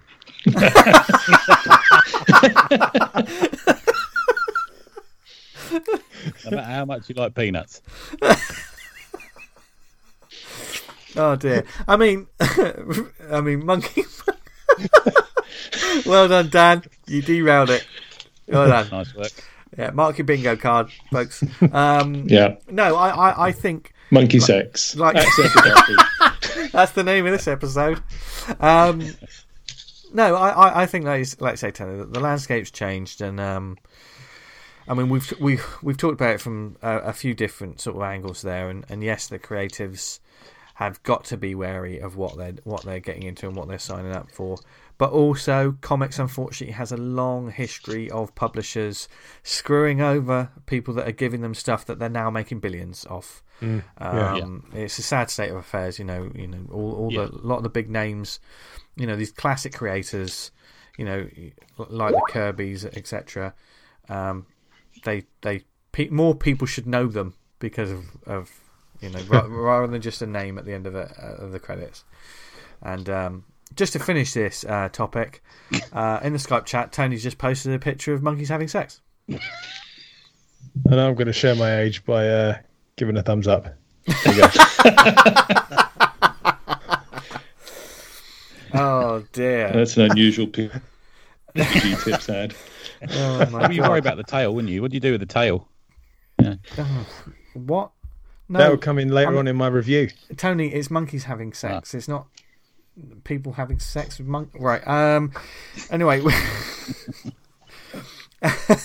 now you learn a many. You learn many things on this show. Um, well, like we say every week, you learn not to listen to this show, but you keep coming back. Yeah. Um, but also occasionally, um, and we got we got a little bit of time to, to discuss this. I mean, Eamonn, we're having too much fun talking to you, man. That's- Oh dear. Okay. Yeah. What do you mean? Oh dear. If I throw out some peanuts, will you stop? no, I'll give him your address. Yeah. Uh, then you'll get a postcard. Um, yeah, Graham Peanut. Yeah. Yeah. Graham Peanut. um, but also, one, one of the things we wanted to talk about was like, and dare we be highbrow or or fairly intellect? No, we won't be. Give it a go, intellectual. give it a go. I, I don't want. I don't want to make promises I can't keep. But um, one thing about Eamonn that we wanted to discuss a little bit. Am I right in, in saying, Eamonn, you're you're moving into a bit of um into comic studies a little bit? This happen? Yeah, I'm going back to university. It's very exciting. That is awesome. I'm going to be a student. Oh, God. Um, I know. Do you? Bloody so, so students. But as I say, normally we record when I record with Eamonn at 10 o'clock on a Saturday morning. But if you're a student, I'll have to wait till about 2, won't I? yeah, you will. I won't be up. Yeah. That's him uh, getting up early. yeah. Yeah. Um, but what what are you actually studying? So, because I'm ancient, I'm so old that I use the thumbs up emoji all the time. That um, I'm retiring from the NHS in September, and then my family have been on at me and saying, "Well, you should, you know, instead of just batting on about comics all the time to anybody who'd listen, you should you should study it." Um, so I had a look around, and I live in the east of England, and the University of East Anglia in Norwich do a one-year masters in comic studies, and they're in their first year. It's only just started. They're in the first year of it now, and um, I applied for it, and blimey, they let me in. I think I think the bit where I said I was self-funding and I could afford it, I think that was the bit that swung it for me. Uh, I think they said, "Oh yeah, great, yeah, he's in." Um, um, but yeah, so in, at the end of September, I start doing a one-year masters in comic studies, um, and I'm going to be studying comics, and I'm going to be as Tony and I have joked, I mean, they're going to be wanting me to talk about autobiographical comics and Fun Home, and I'm going to be saying, "But have you read Fantastic 451?" yes. What about Meltdown Man? What about Meltdown Man? yes, Yeah, yeah, yeah. exactly. Yeah. Let's talk about Swamp Thing. Anyway, so yeah, I'm going to be I'm going to study comics for a year. Um, not not producing comics or learning how to write or art, although there are courses for those options, you know, around the country. And I, I shared a list that John Freeman had put together on down the tubes with you guys, um, and I'll put that link on your uh, on your you know the Awesome Comics Talk Facebook page when this comes out. But yeah, so it's not about producing comics; it's just about studying comics. And there's various modules that I'll have to do during the year, and then I'll have to do do a dissertation at the end, which is going to be something to do with monkeys, peanuts, and thumbs up emojis. I think. um, But this, I mean, Uh. a, a course like this, you know, I'm I'm sorry, it it it was invisible in my time. I couldn't. I I wouldn't have thought that something yeah. like this would exist. I mean, does it speak to where where the medium is in the? You know, why do you think that these courses are popping up more? Well, I think, I mean, Tony, I, you know, and you guys talked about this at various points in the past. If you mention to somebody you were a grown adult human person who read comic books, they would look at you like you were some form of, you should be on a register somewhere. Exactly. Yeah. Yeah. Um, Yeah. But of course, now that they are billion dollar enterprises and all popular culture seems to have come started in a comic book somewhere, Yeah, um, it's become, I think, a subject of academic interest. And it's becoming more and more. I mean, certainly in America, there's several universities where you can study comics. Um, over here, I think it's starting to take off. Dundee, typically, you know, the home of British comics, Dundee were probably first, I gather, because they had a master's, or they do have a master's in comics and graphic novels. Yeah, I think But Dave Robertson's far. done it, hasn't he? I think Has he? Done it. I think Oh, so. right. Yeah, yeah. Right. Um, and so then UEA started. Um, I've had, there's a lady called Julia Round, Dr. Julia Round, who's a comics academic from Bournemouth University, who's written a fantastic couple of books about Misty, which again, Pat Mills comics. So, you know, um, and I've had her on the uh, the Mega City Book Club podcast a couple of times, and she's fantastic. So, you Yeah. know, there is academic work being done about analysing comics and studying them and treating them in the, you know the manner that we'd like them to be treated, as serious literature, which is, you know, they're full of all the stuff that you guys talk about um, every week about I don't know the emotional impact of comics, the The history as power. well. Yeah, the there's, history, um, yeah, you know, you have to dig a little bit sometimes, I think, but there is there is stuff out there that's worth reading. Yeah, yeah. yeah. I, I mean, the whole subject of creator rights, which we've just been talking about, is fascinating. yeah, Yeah. Yeah. And uh, you know, as you guys say, you know, if if if we were young, uh, so young that we didn't use the thumbs up emoji, and, and Marvel offered us a, a gig writing something, we probably would be so excited yeah, that we wouldn't read the contract in great detail. yeah, Yeah. yeah, Yeah. And then if that something turned out not to just be a six issue miniseries that everybody forgot about, but actually turned into a billion dollar movie thing, you'd be thinking, well, hang on a minute, you know. yeah. And Um, then so- I, I think when you're studying these things as well, like take a subject like that, um, you're doing more than just looking at the the online comics beat ar- article that you just read. You you are you are researching. You are looking into it. You are you know you're you're definitely looking at. You know, I remember uh, listening to a podcast. Oh, what podcast was it? A while ago. Um, it might have been Word Balloon actually. Um, okay. talking about the Ghost Rider. I think it was a lawyer talking about the. Um, remember the Ghost the Ghost Rider, Rider creator was trying to. Yeah, because right, he, yes. he'd um he sued Marvel for um back pay for the use of Ghost Rider in the movies and stuff like that, and they countersued him by saying, "Hang on a minute, you've been selling prints and you Oh, know yes. fan made Yeah. stuff at your table." Yeah, We've, we've not said anything about that. yeah, so- yeah, yeah, Um, Yeah. If Yeah. you come after us for that, we'll come after come you after for. you. Yeah. yeah. Um, yeah. The stuff Seems that's a bit quite seems a bit much. to But, be fair. yeah. Yeah. But Yeah. once The, again, on, that, uh, on that podcast episode, there was someone you know that knew about the law, that was talking about it from not from a "I have skin in the game." It was more a case of like, "Look, this is this is why they this is how it's happening. This is what's Yeah. happening." Which I think, when it comes to a lot of like journalism or articles that we read, there's always a voice. There's always an opinion. Sometimes it's not always fact; it's opinion, which is a very different thing. Neal Adams is interesting about that. Neal Adams, um, as much as Neal uh, and anyone's met him, he's a super nice guy, but he has does have some strange ideas about the shape of the Earth and other things. Yeah. the, uh, he um, he he was the spearhead of getting um, the Superman creators, the you know Bill Finger, all these people. He was really at the spearhead of sorting out payments to people. who Yeah. should have should have come their way. That's another interesting one. Isn't And- there uh, something about uh, the the makers of Predator coming after?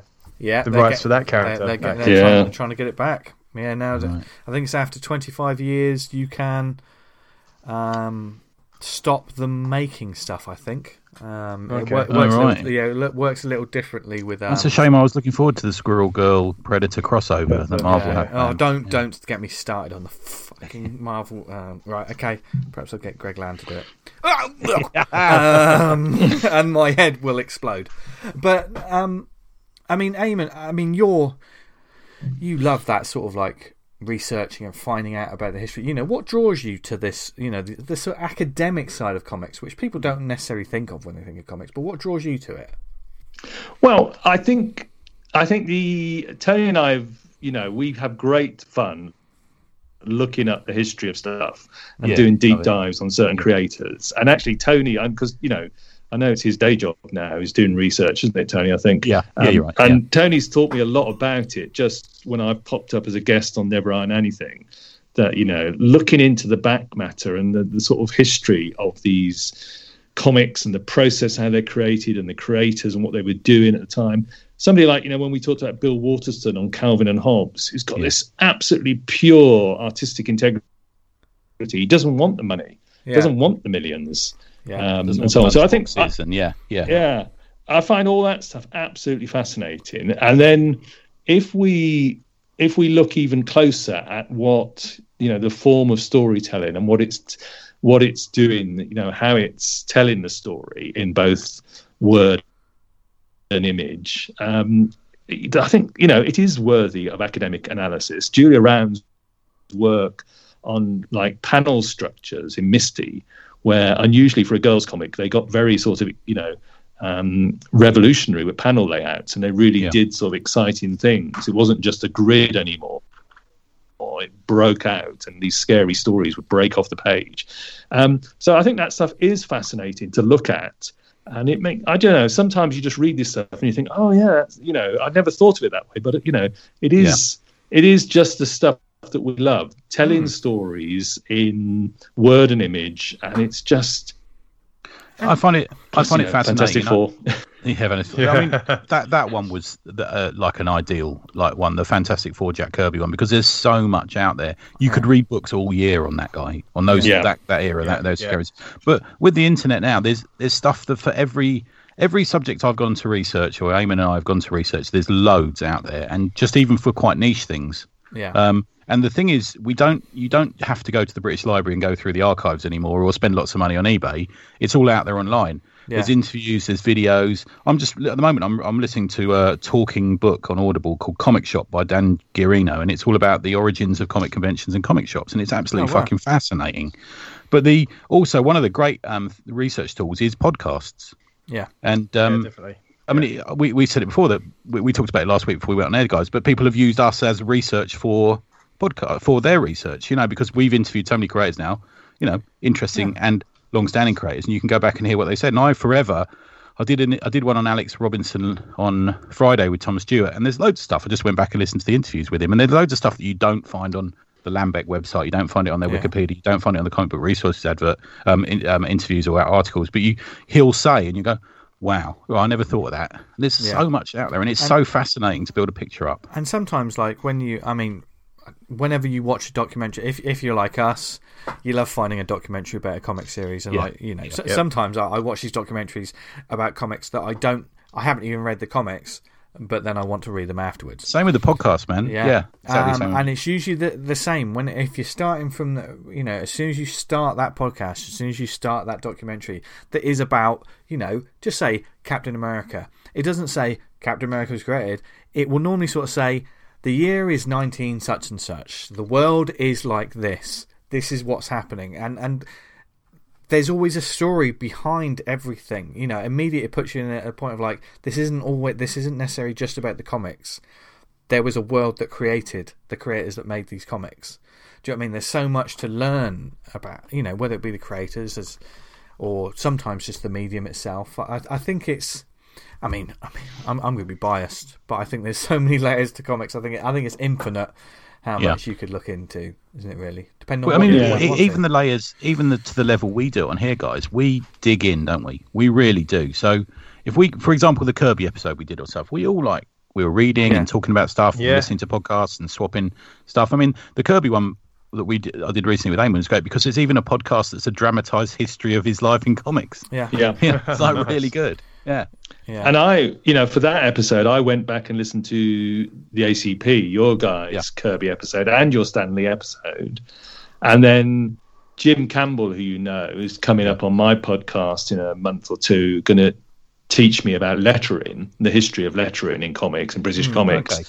And, you know, for preparation for that, I've listened to his episode that he did with you guys about lettering. Ah, okay. So yeah, I mean Tony's quite right. Podcasts now, this um, readily available. Uh, and also, I, I think if Uh, you do a podcast as well, um, it it benefits you to you know just say you've got a guest coming on and it's quite a big guest. You know, you obviously want to. You, you want to ask the question, you want to get the information. Do listen to where they've been elsewhere because also, Yeah. also Yeah. you will know am I just are we covering the same ground that everyone Yeah. else normally does? Why don't we ask them about this? Um, Yeah. which I haven't I hate about. podcasts where they just start and they say, "Oh, today we're going to talk about Spider Man," and they, nobody's done any research, and Yeah. it just Mm. drives me up the wall. I Yeah, mean, the- I, the- I find yeah. sometimes with with certain guests in this, certainly there's been you know bigger creators on on this show that I I haven't necessarily known about and, until they sort of came on. But my responsibility uh, when they're on is like I want to know. But one of us you- normally takes the lead, don't Yeah, they? On yeah, for, for yeah. people who come on. So, like when Mike Baron came on, I knew all about Mike Baron because I'd sorted it out. And then, for Yeah. example, when you know different ones occur to different ones of us, don't they? We book different guests, and it's kind of on the the heads of the person who booked them to be the one who knows about them. If Yeah. you see what I You sort of Yeah. take the lead in sort of. Yeah, like- yeah.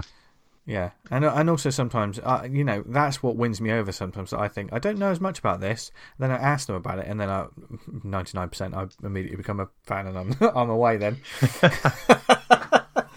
adding to that Amazon bloody wish But you, list you're not you you have a few creators on, don't you, Eamonn?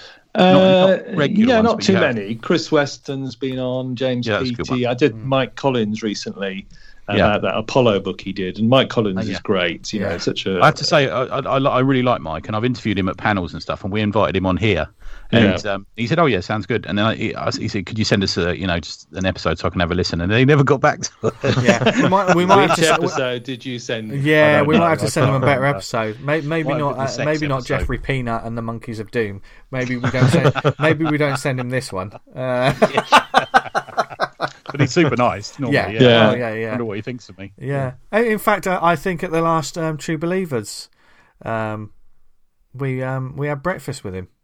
Ah, right. Yeah, I Ah, interviewed him at okay. the previous True Believers. That's the one. Yeah, yeah. There you go.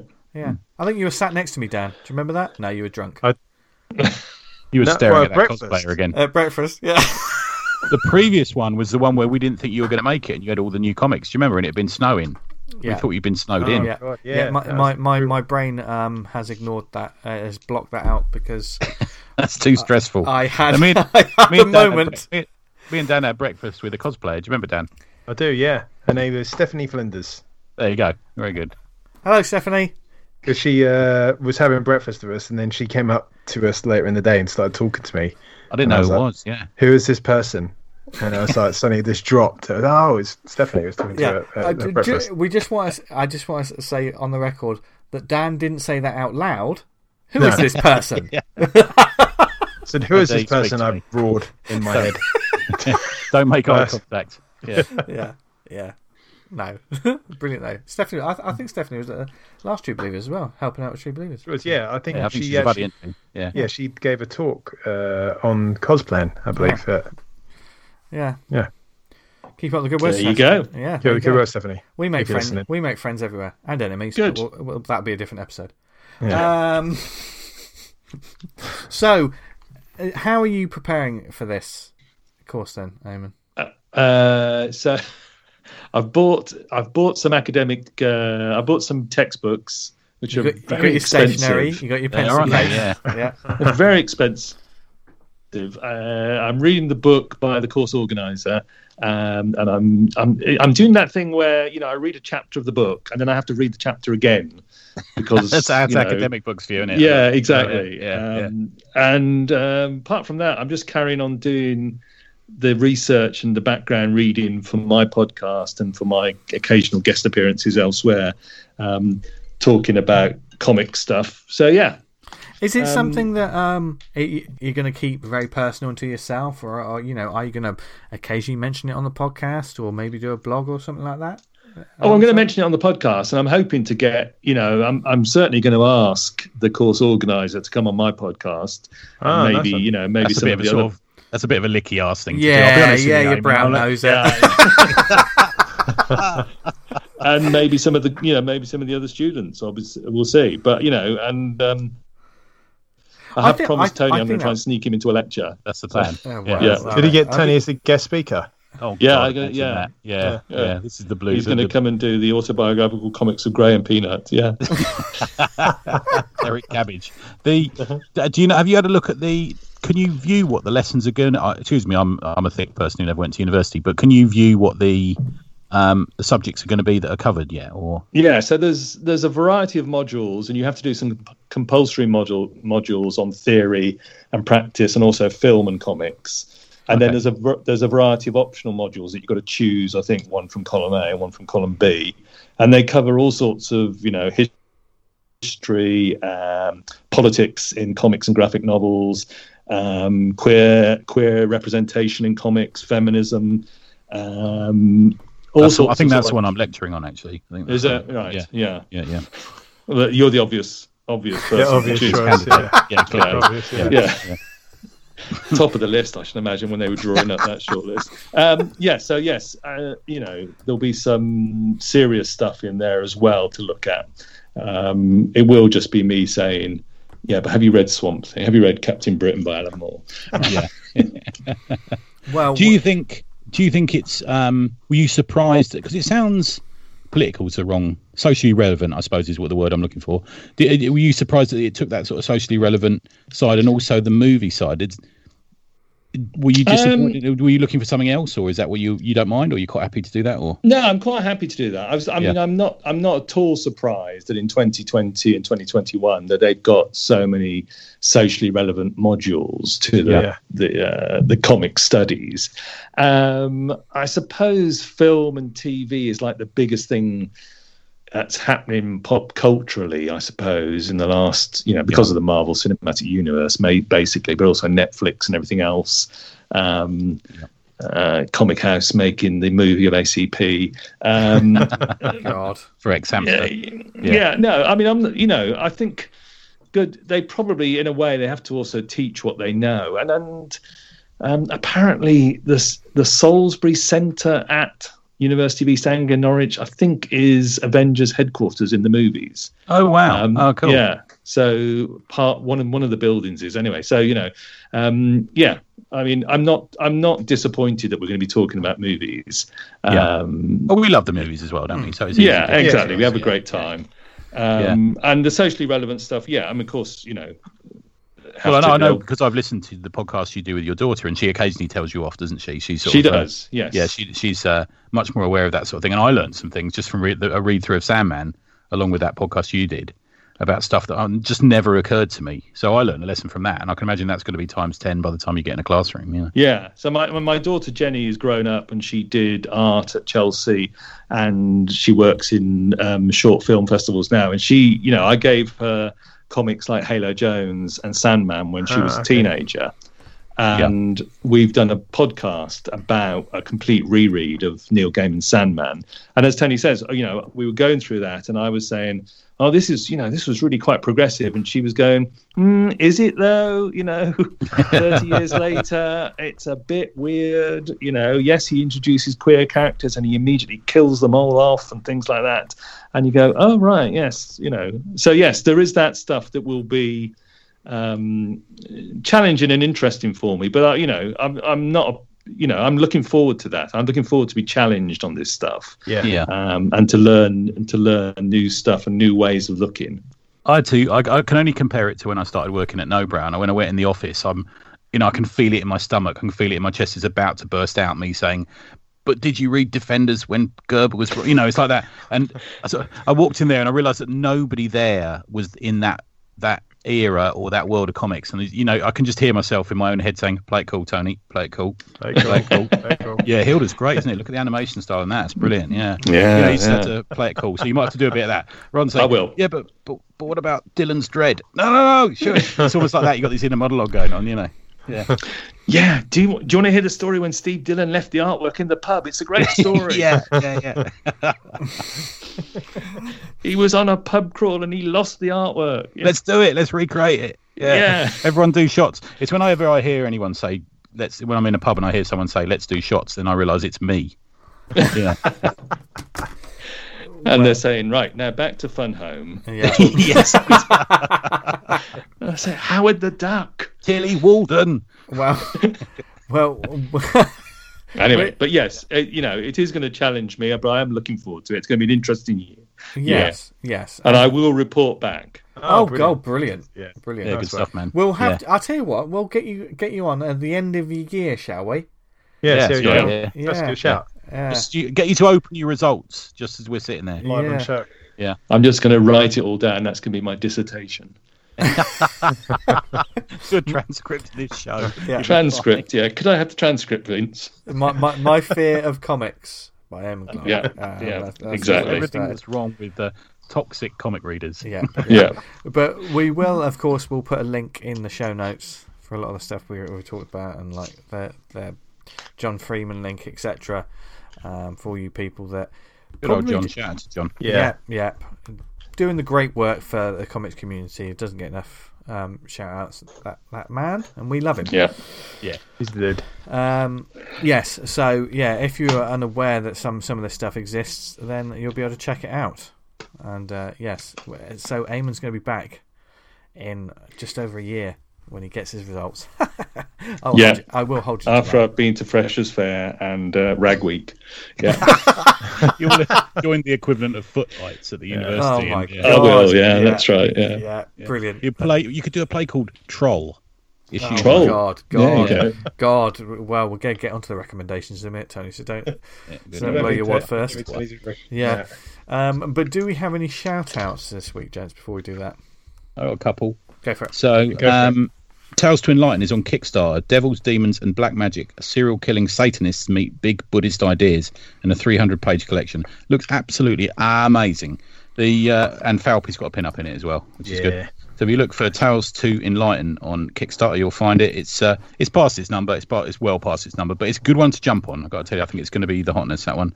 Um, Bloom, which is the book that I mentioned a couple of weeks ago. Do you remember when I shared the, the cover with that the sort of acid Yes. cover to Yeah. it? The um, that's on its it's got issue twos on Kickstarter at the moment. So have a look for that one if you. I think get the digital. The the full one's going to be too pricey, but I really like that comic. I think it's a it shows promising. It shows knowing the craft. I, it was all right. And thanks again to the extra people this week who signed up for the Tribute Press Patreon. Thanks guys, I really do appreciate it. And um, next week gets a bit dark, so there's um we're prepping you for something else next week. So just God. watch this space. Oh there you go. God. Um, shout out to uh, Ben Francis Cook, BJ Francis Cook, the writer of New York City Gallows, Oh yeah, who yeah, yeah. Uh, who got in touch with um, got in touch with us wi- this week, and we're having an ad in the ne- next issue of New York Hey, City. we Gallows. are having an ad, are we? Yeah, Thanks, man. We are. Oh, did you That's speak to him? Because I I spoke to him. oh well done. Oh, because I said I didn't think we'd be able to get back to you in time because I think we had a quite a tight deadline. Yeah, Oh, well done. uh, I'm on it. Oh, well. All over it, baby. Um, Uh, next week you'll hear about um, Ben hates me and I missed the deadline. No, um, no, but, but, thank you, uh, thank you very much, Ben. Uh, Dan, do you have any shout-outs? No, I kind of completely You don't bereft need- of shout outs. Just, just, just be you. Just Shout out be to. Cliff Cumber. There you go. There you go. Although, although a, a small shout out. I, um, Steve Sims was chatting to me today. There may be some battle badges um, stuff on the horizon. Something. to look Ah, forward to. brilliant. He's an You. absolute dude as well. Yeah. Not not from You me. draw- No, no, Oh, no, okay. no. He was just talking to me about some stuff. Very exciting stuff. If you haven't, if you haven't got battle badges yet, what's wrong with you? Get it. What's wrong with you? Yeah. Uh, right. Speaking of things you should get, um, recommends this week. Now the guest goes first. So, Eamonn, what would you like to recommend to our lovely listeners? Uh, I've got two. I've just finished reading. This isn't a new one. Neither of these are new, I'm afraid. This is my favourite thing is Monsters by Emil Ferris, book one, which is a big, weighty volume. I think This is this is on my wish list actually. Ah, it's there you go. Beautiful looking book. Yeah. So if anybody doesn't know, this is um, it's late 1960s Chicago. It's about a young girl who's obsessed with monsters and monster magazines, and she does these sort of recreations of covers of monster magazines, and she draws the the, the main character as a sort of wolf girl rather than you know um, a human form. But everybody else is in there. There's some fantastic characters. There's so much going on in this book. It's a it's a murder mystery there's politics, there's um, stuff about Berlin in the 1930s and characters escaping from Berlin just before the war. Um, you know, there's so much going on. There's even, I've, you know, when I was reading it, I realized that one of the characters, you know, when you get that thing in ghost stories, you realize which character's the ghost. Um, Uh, okay. um, so there's that going on, and then it ends on a cliffhanger because this is book one, and book two was supposed to be coming out for years, or well, for the last three, four years, and it keeps getting pushed back. It's a bit like, um, I suppose, Barry Windsor Smith's own Monsters, which is coming out again. It started showing it? up on people's um, doorsteps, isn't it? I think somebody Yeah. said to me day. Yeah, yeah. Oh right. So anyway, that's that's my first. That's um. My favourite thing is Monsters. that, and it's done in a done in an original style, isn't it? As Yeah. well, Home that one. Yeah, so it looks like she's done it in a lined notebook. So it looks like you know, it literally looks like the, uh, sort of journal of a young uh, young girl in Chicago, 1968, and she has all these amazing uh, coloured portraits of the people on the streets. It's sort of like certain grotesque characters. There's Yeah. a bit of art history in there because her and her brother are also obsessed with art and going to museums and so on um, and it's a really weird style. There's all sorts of stuff in there. It's fantastic. It's absolutely amazing. Yeah, I started it today. it is a, Um, it's a it's a it's not a quick read. There's a lot No, to it. It's a Yeah. big. There's a lot going on, and there's various clues I think throughout the book about what's happened because her upstairs neighbour in this apartment block they live in has died, and I think everybody thinks it's a suicide, but she thinks it's a murder, and so she's trying to solve the mystery. Um, and there's all sorts of family stuff, and then there's politics going on as well. So it's fascinating. Yeah, Yeah. Uh, you know, I finally got round to reading it. It'd been on the shelf for a while, and it's it's so good. Um, and Yes, and the creator, Go on, man. well, Emil Because she um, she had West Nile virus encephalitis and was paralysed, um, and she this was part of you know her getting back to drawing again as she recovered was picking up pens and felt pens and coloured pencils and so on and doing all this. Literally, I gather at some points with the uh, the pen taped to her hand. So, really? you know, some of the cross hatching in the back of that. Oh my god. Yeah. Yeah. And it's got a creepy ventriloquist doll in it as well, so that's always good, isn't it? I know. Um, by the way, I know that Sarah House is currently sh- shouting at her phone because she's been telling us to read this for since it came out. To be fair, um, but yeah, I, I, I I really enjoyed it, man. The you could s- I, I stupidly read it on digital, and you don't don't read it on digital. Buy the copy of it because Yeah. you can look at the full pages of. It's kind of like really elaborate doodles. It's kind of in a way how it is. Um, Yeah. And but that but pages full of it and it's just drenched in cross hatching and faces and little bits of color that appear here and there and yes it's really interesting Yeah, fascinating. So Nice. that's that's the one I would recommend. And then if I just quickly do my other one, Yeah. you want me to do the other one now? Yeah, go for it. yeah sure Well, just go uh, I've been looking at a digital copy, and I'm waiting for the hard copy to arrive of um, the Spiders Syndicate of Crime. So this is the 1960s British comic book character, the Spider, and they again this is Rebellion owning the archive and putting out this reprint. And um, there's a nice, I think you can get a nice web shop exclusive cover by Chris Weston again. Who oh it does- looks great doesn't it it Yeah. does, yeah. yeah. And he loves all these classic um, British comic book characters and does great sort of covers of them. But and that's that's um, the Spider was a sort of anti-hero, villainous character who sort of becomes uh, more heroic as it goes on, and created by Ted Cowan and Reg Bunn. I think there should be more cre- comic book creators That's called somebody else in a postcard from. Yeah. Yeah. Yes. um, but then the interesting thing, which I don't really know very much about, although there's an article in the Judge Dredd magazine about it this month, is that Jerry Siegel, one of the creators of Superman, is apparently at one of his loose ends, or he's, he's having one of his fallouts with DC at the time, and he was looking for work, and he wrote to Amalgamated Press and said, "I'd like to write some comics for you," and they gave him the they they they bumped Ted Cowan and gave Jerry Siegel. So Jerry Siegel, the creator of Superman, writes this British comic book in the '60s, slightly obscure character. And I, that's about all I know about it. But I'd be fascinated to know a bit more. So yeah, know, it's yeah, really you interesting. know, isn't it? So it appeared, he, he it got reprinted, didn't it, in Vulcan magazine as well? I think it was one of the stories that was in that, wasn't it? that's and the one then- that Chris Weston found it in. Yeah, That's right. Yeah, and then it was, um, wasn't he brought back as part of that thing that Leah Moore, John Reppion, and Dave Gibbons did? Um, Albion. Albion, that's it. I think didn't Yes. he appear in that? He He's certainly appeared in a character reprint. that. Yeah. Yes. Yeah. So yeah, I mean, he has turned up from time to time, been referenced. He is. A, he does appear um, as a character in Albion, I believe. And uh, there was a hardcover, which I've also got. There was a hardcover reprint of it a few years ago.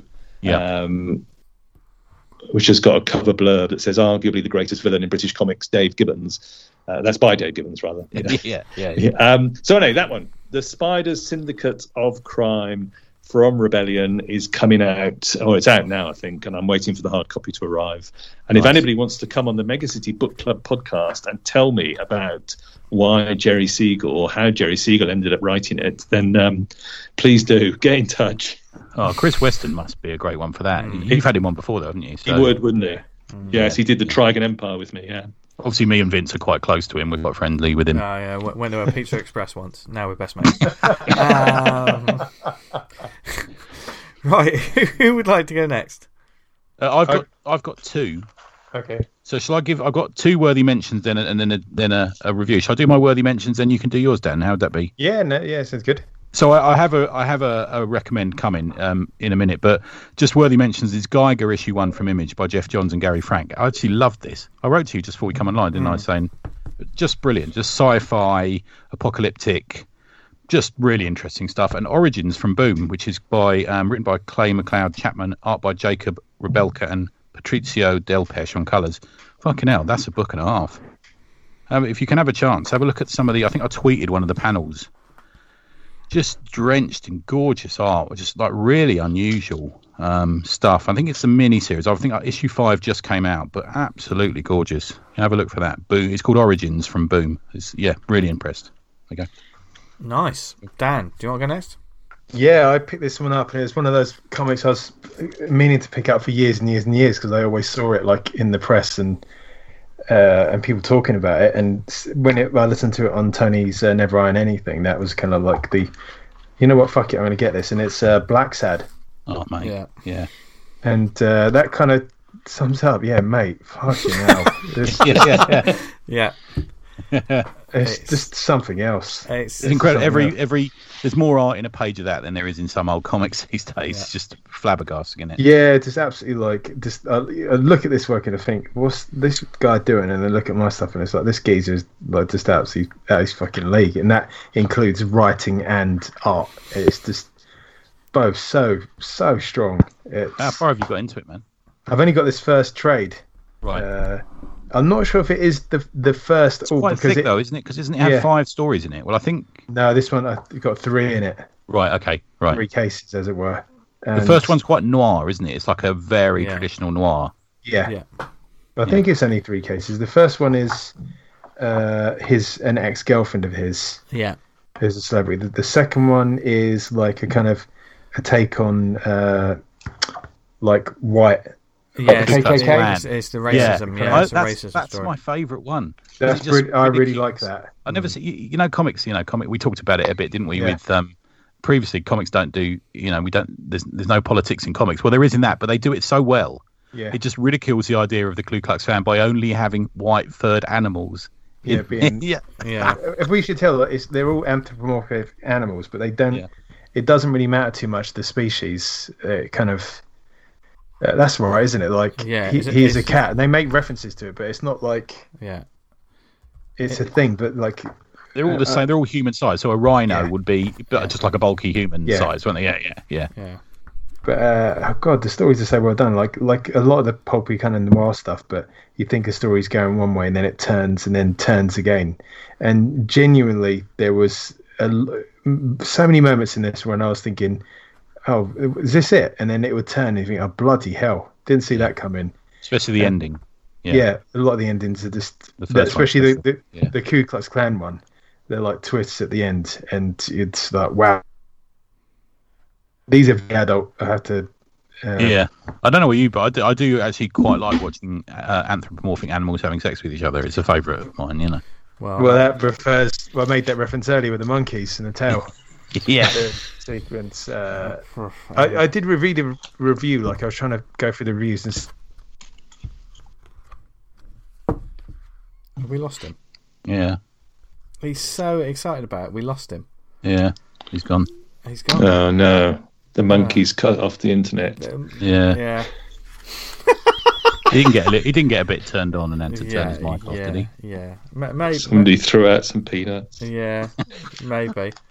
But I mean, we. I mean, we can only say that if you haven't read Blacksad, Yeah, do get it. on it. Do it. Yeah. There, there's and and and be thankful because there's quite a few you can check out. now. Yeah, Mm. they're all amazing. Have you read them, Eamonn? I have. I've, well, yes, I've read one of them. Uh, There's one here on the shelf somewhere. But yeah, they are fantastic. yeah, As you say, the amount of work on each page. Yeah, yeah, Oh, definitely. Yeah. yeah. Um, before Tony goes next, um, my recommendation is uh, friend of the show, Matt Simmons. Um, finally, uh, I'm going to talk about his book, Bastard Galaxia. So, which um, Oh, I like that. Yeah, it's mad, isn't it? which yeah. which is mad and brilliant, and in all the right places. Um, Steve Gregson and Matt Simmons. Um, I believe it was a webcomic that, that started. Um, the book I got. I mean, I don't know if the book book's still in in print. Forgive me, Matt. Um, but I, it was one of those that Thought Bubble last year. I finally got got around to get my hands on it, and um, yeah, now I'm now I'm gonna give it a proper shout out because basically, it's just brilliant. I, I, I love this character and like I just. It's a love letter to 80s, the 80s and 90s sort of cartoons and stuff. And what it's about is is it's the classic. It's all about an evil villain um, called Bastard Galaxia. Funnily enough, he has it all: money, power, and a super awesome base that he really kind of wishes was shaped like a skull. Um, spoilers: it might be shaped a little bit like some junk, as in like uh, penis. Um, and So my internet we're completely gone. I'm on calling in on 4G. oh wow, He's back. You're back. You came in at just the right time, Dan, when I was talking about dicks. Awesome. Here I come. Literally. Love- love- um, yeah, so Bastard, Bastard Galaxia is basically um, he's he's a big big time villain, and um, where has he got all his money from? Action figure sales. um, because he Well, lear- he It's in the price of an action figure, by the way. Oh, yeah, it's Well, you're doing quite well. Don't don't get me started on that. Yeah. Um, but now he's trying to. He's got his own tie line, but he's trying to straddle the line between being evil and marketable, whilst not letting his crew know that he's sold out. Even if his latest plans all involve taking down the super rad Bros F Man Star, which is an amazing name, whilst wearing cool costumes and using toy grade weaponry. Um, I mean, that was obviously the synopsis that I put a bit of flavour into, but I mean, the the movie poster tagline they they give is brilliant. It's the comic where good and evil are meaningless and action figure sales are god. Uh, but this is just this is hilarious. I mean, you know, it's got such a wonderful style to it. Um, you know, this book deserves to be huge. Um, if you ask me, I I mean, the the character of Galaxia, he he's a villain with a, with a cape, and he's got like the the Doctor Strange, like you know the the collar, the the, the classic. That was the classic sort of villain collar, wasn't it? In like the the, the sort of silver, was it Bronze Age, Silver Age, oh, gold? Oh, don't know, whatever age it was. Um, yeah, he's got that sort of villain sort of collar and suit. His his mask or his head is a skull, seemingly in a in a glass dome. Um, but he's he's no mere sort of Skeletor rip off, just laughing and being evil. He's actually really hilarious. Like he's like his base at the beginning. He's he's showing some new people around his base, including one bit, the Maze of Madness, um, and it traps any fool who dares to escape escape it. Um, nobody knows how to get out of it because it's so mad. And as he's walking people around, he actually forgets how to get out um, himself. Um, there is, it's not an all it's not an all ages comic because um, there's lots of spicy language which makes me laugh. Um, and I, I love the fact that, that and it just makes the character more endearing. Um, and a lot of it is uh, Galaxia's twin brother sort of shows up, who seems to be a normal human guy. Um, although he, he's got sort of, I mean, he looks like a hipster, but yeah, and and basic Galaxia sort of showing him the sights and about his business, and there's a lot, you know, there's there's heroes, there's sidekicks, there's henchmen. It's a trade, isn't it? It's quite a long issue. It's quite a long yeah, thing, yeah, it? It's, It's a proper, bit. it's Yeah, a proper I've got, trade. yeah. Yeah, yeah. I've got Volume One, Power, Corruption, and Lies. I know they do some little mini comics that they send out with stuff. Yeah. I certainly got some, some stuff there.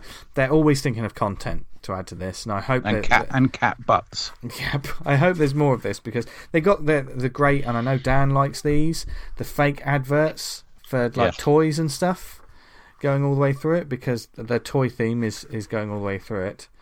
Um, but some of the um, like like Galaxia himself, he takes his brother to a bar and um, he goes, "Barkeeper, round of drinks for the house on me, bastard Galaxia." And his brother's like, "Dude, I had no idea that people actually did that in real life." And she Galaxia, typically, I don't imagine that they do, Kevin. I'm just that fucking rich now. And it's got fucking rich in big letters. As Galaxia is trying to flick a peanut, peanuts again, he's trying to flick a peanut into his mouth, but because he's got a glass dome over his head, it's just bouncing off the dome.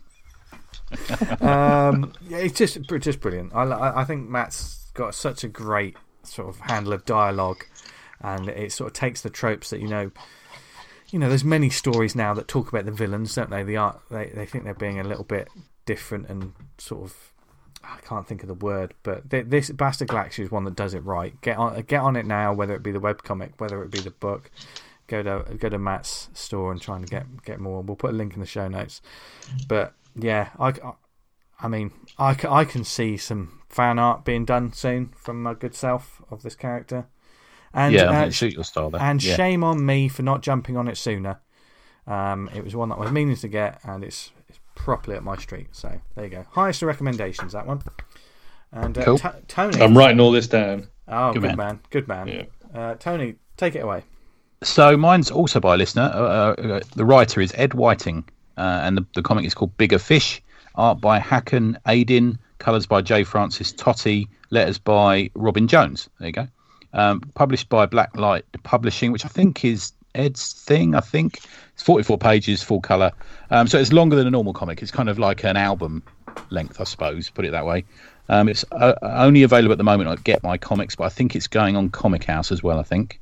Um, set in 1971 in New York, it's a violent, gritty uh, US gangland action thriller. I'm going to su- try and summarize it as. Um, I'm a sucker for that time period. I love anything in the 70s, um, long before I was born, obviously. So I quite like the readings about that. Um, it opens at an apartment where, which is being used to stash um, a large amount of drugs. There's a raid by the NYPD, but it turns out, they're really there just to grab the drugs and kill the dealers. Um, and then the story goes on to Mike, who is just got out of prison.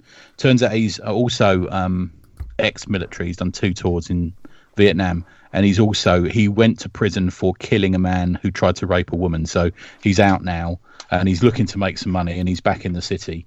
Um, and he gets himself involved in a drugs deal, which is kind of mafia, but off the books mafia with a buddy of his, and with because the mafia didn't deal with the Mexicans, they were sort of their enemy. So off the books, these two guys go off to do a coke deal. Heroin was more the drug of choice at the time by the mafia, but they've decided to mix it up and go in for a bit of coke, and it sort of it all goes wrong. As happens with these things, it all goes wrong, and um, I won't spoil the last two thirds of the book because there's so many like twists and turns. So many people turn up. He does that. This happens. This person is this. It's very interesting.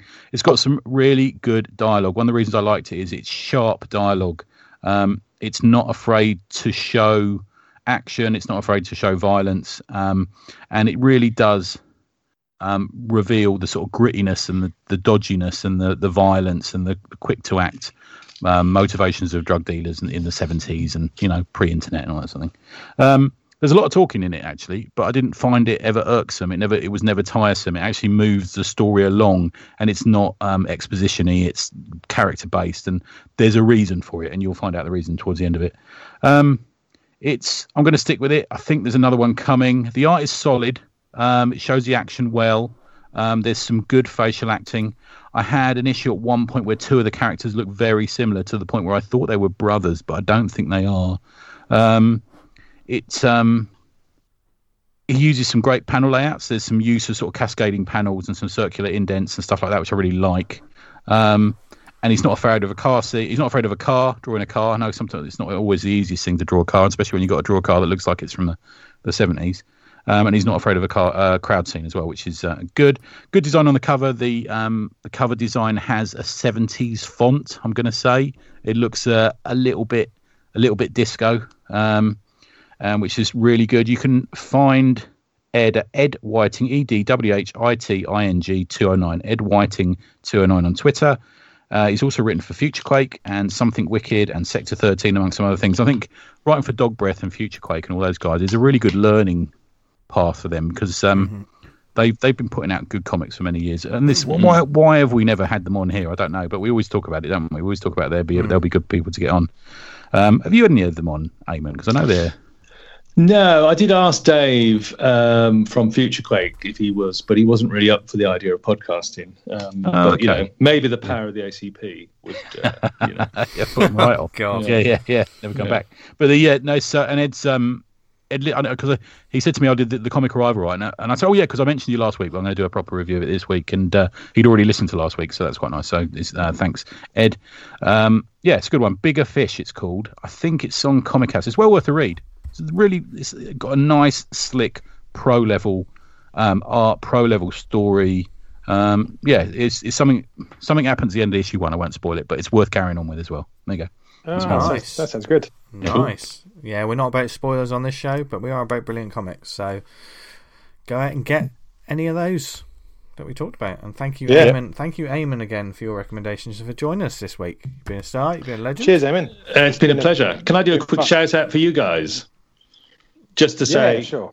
just to say that you know, I'm a huge fan of this podcast. The stuff you do oh, week you, after week, the positivity, um, the you know, fascinating interviews, the the passion that you bring for small press comics and all forms of comics is just fantastic. And I I was thinking, uh, you know, you're telling your story about the cosplayer at breakfast. Um, there was a couple of years here we go, ago. Here we go. Here we go.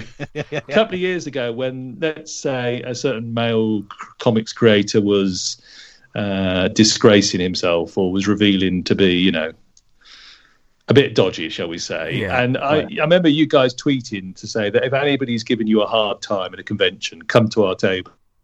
Yeah, and we'll look after you. And I, I, I thought that was just just some you guys up because you know even Tony would put up with a cosplayer to protect them from yeah, you know. So I, I am being absolutely serious now. Sincerity pill on. Um, you know the this is a great podcast and the love and the passion you guys bring for the comics in this every week after week, and, and the fact you do it every week is astonishing. Yeah, so surprises you know, us. My hats off. Yeah, yeah, yeah. Thanks, man. We do Thank appreciate you. it. It's yeah. Kind of you. I have to say, Mega City Book Club um, is always a constant yeah, on dog walks. I absolutely love listening to that. Yeah, you get some really great, great guests on there as well, man. Yeah, really good. Thank you, thank you, Tony. I'm, you know, I'm I'm glad to be in your ears when you're out dogging. that is perfection. Both at once, which is particularly uh, quite a talent. Yours, yeah, I tell you what, that brought us all down to earth. I, I, had a feeling there was too much love in this room, but we'll we'll clean that up afterwards. Right, right now we.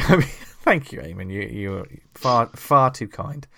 Um, and we just long to be as highbrow as you one day. But until then, um, if you want to complain about anything you heard on the show, you can email us allcomicspod at gmail.com. Are you worried about peanuts? Um, not the comic strip. Do you stop for peanuts? Do you stop for peanuts? Let us know. Yeah um, whether it be on the email or maybe on Twitter at the Awesome Pod. You know, the thing is, we mention this and we laugh about it, but our lovely listeners, there's normally fan art, there's normally something trending, something happens online after this show. Someone's, uh, yeah. We I'm, want... sorry that someone will have to explain who um, Brian and Pascal are to their partner, as has don't- happened this week. Yeah. D- Don't because we'll get a, we'll get another Cumber original. the, the best Um, one was the well, there- we've got some great ones. Cumbers was great, but we've got the one which um, Damien did of it as if it was a wrestling match between my two balls, like a poster. Yeah.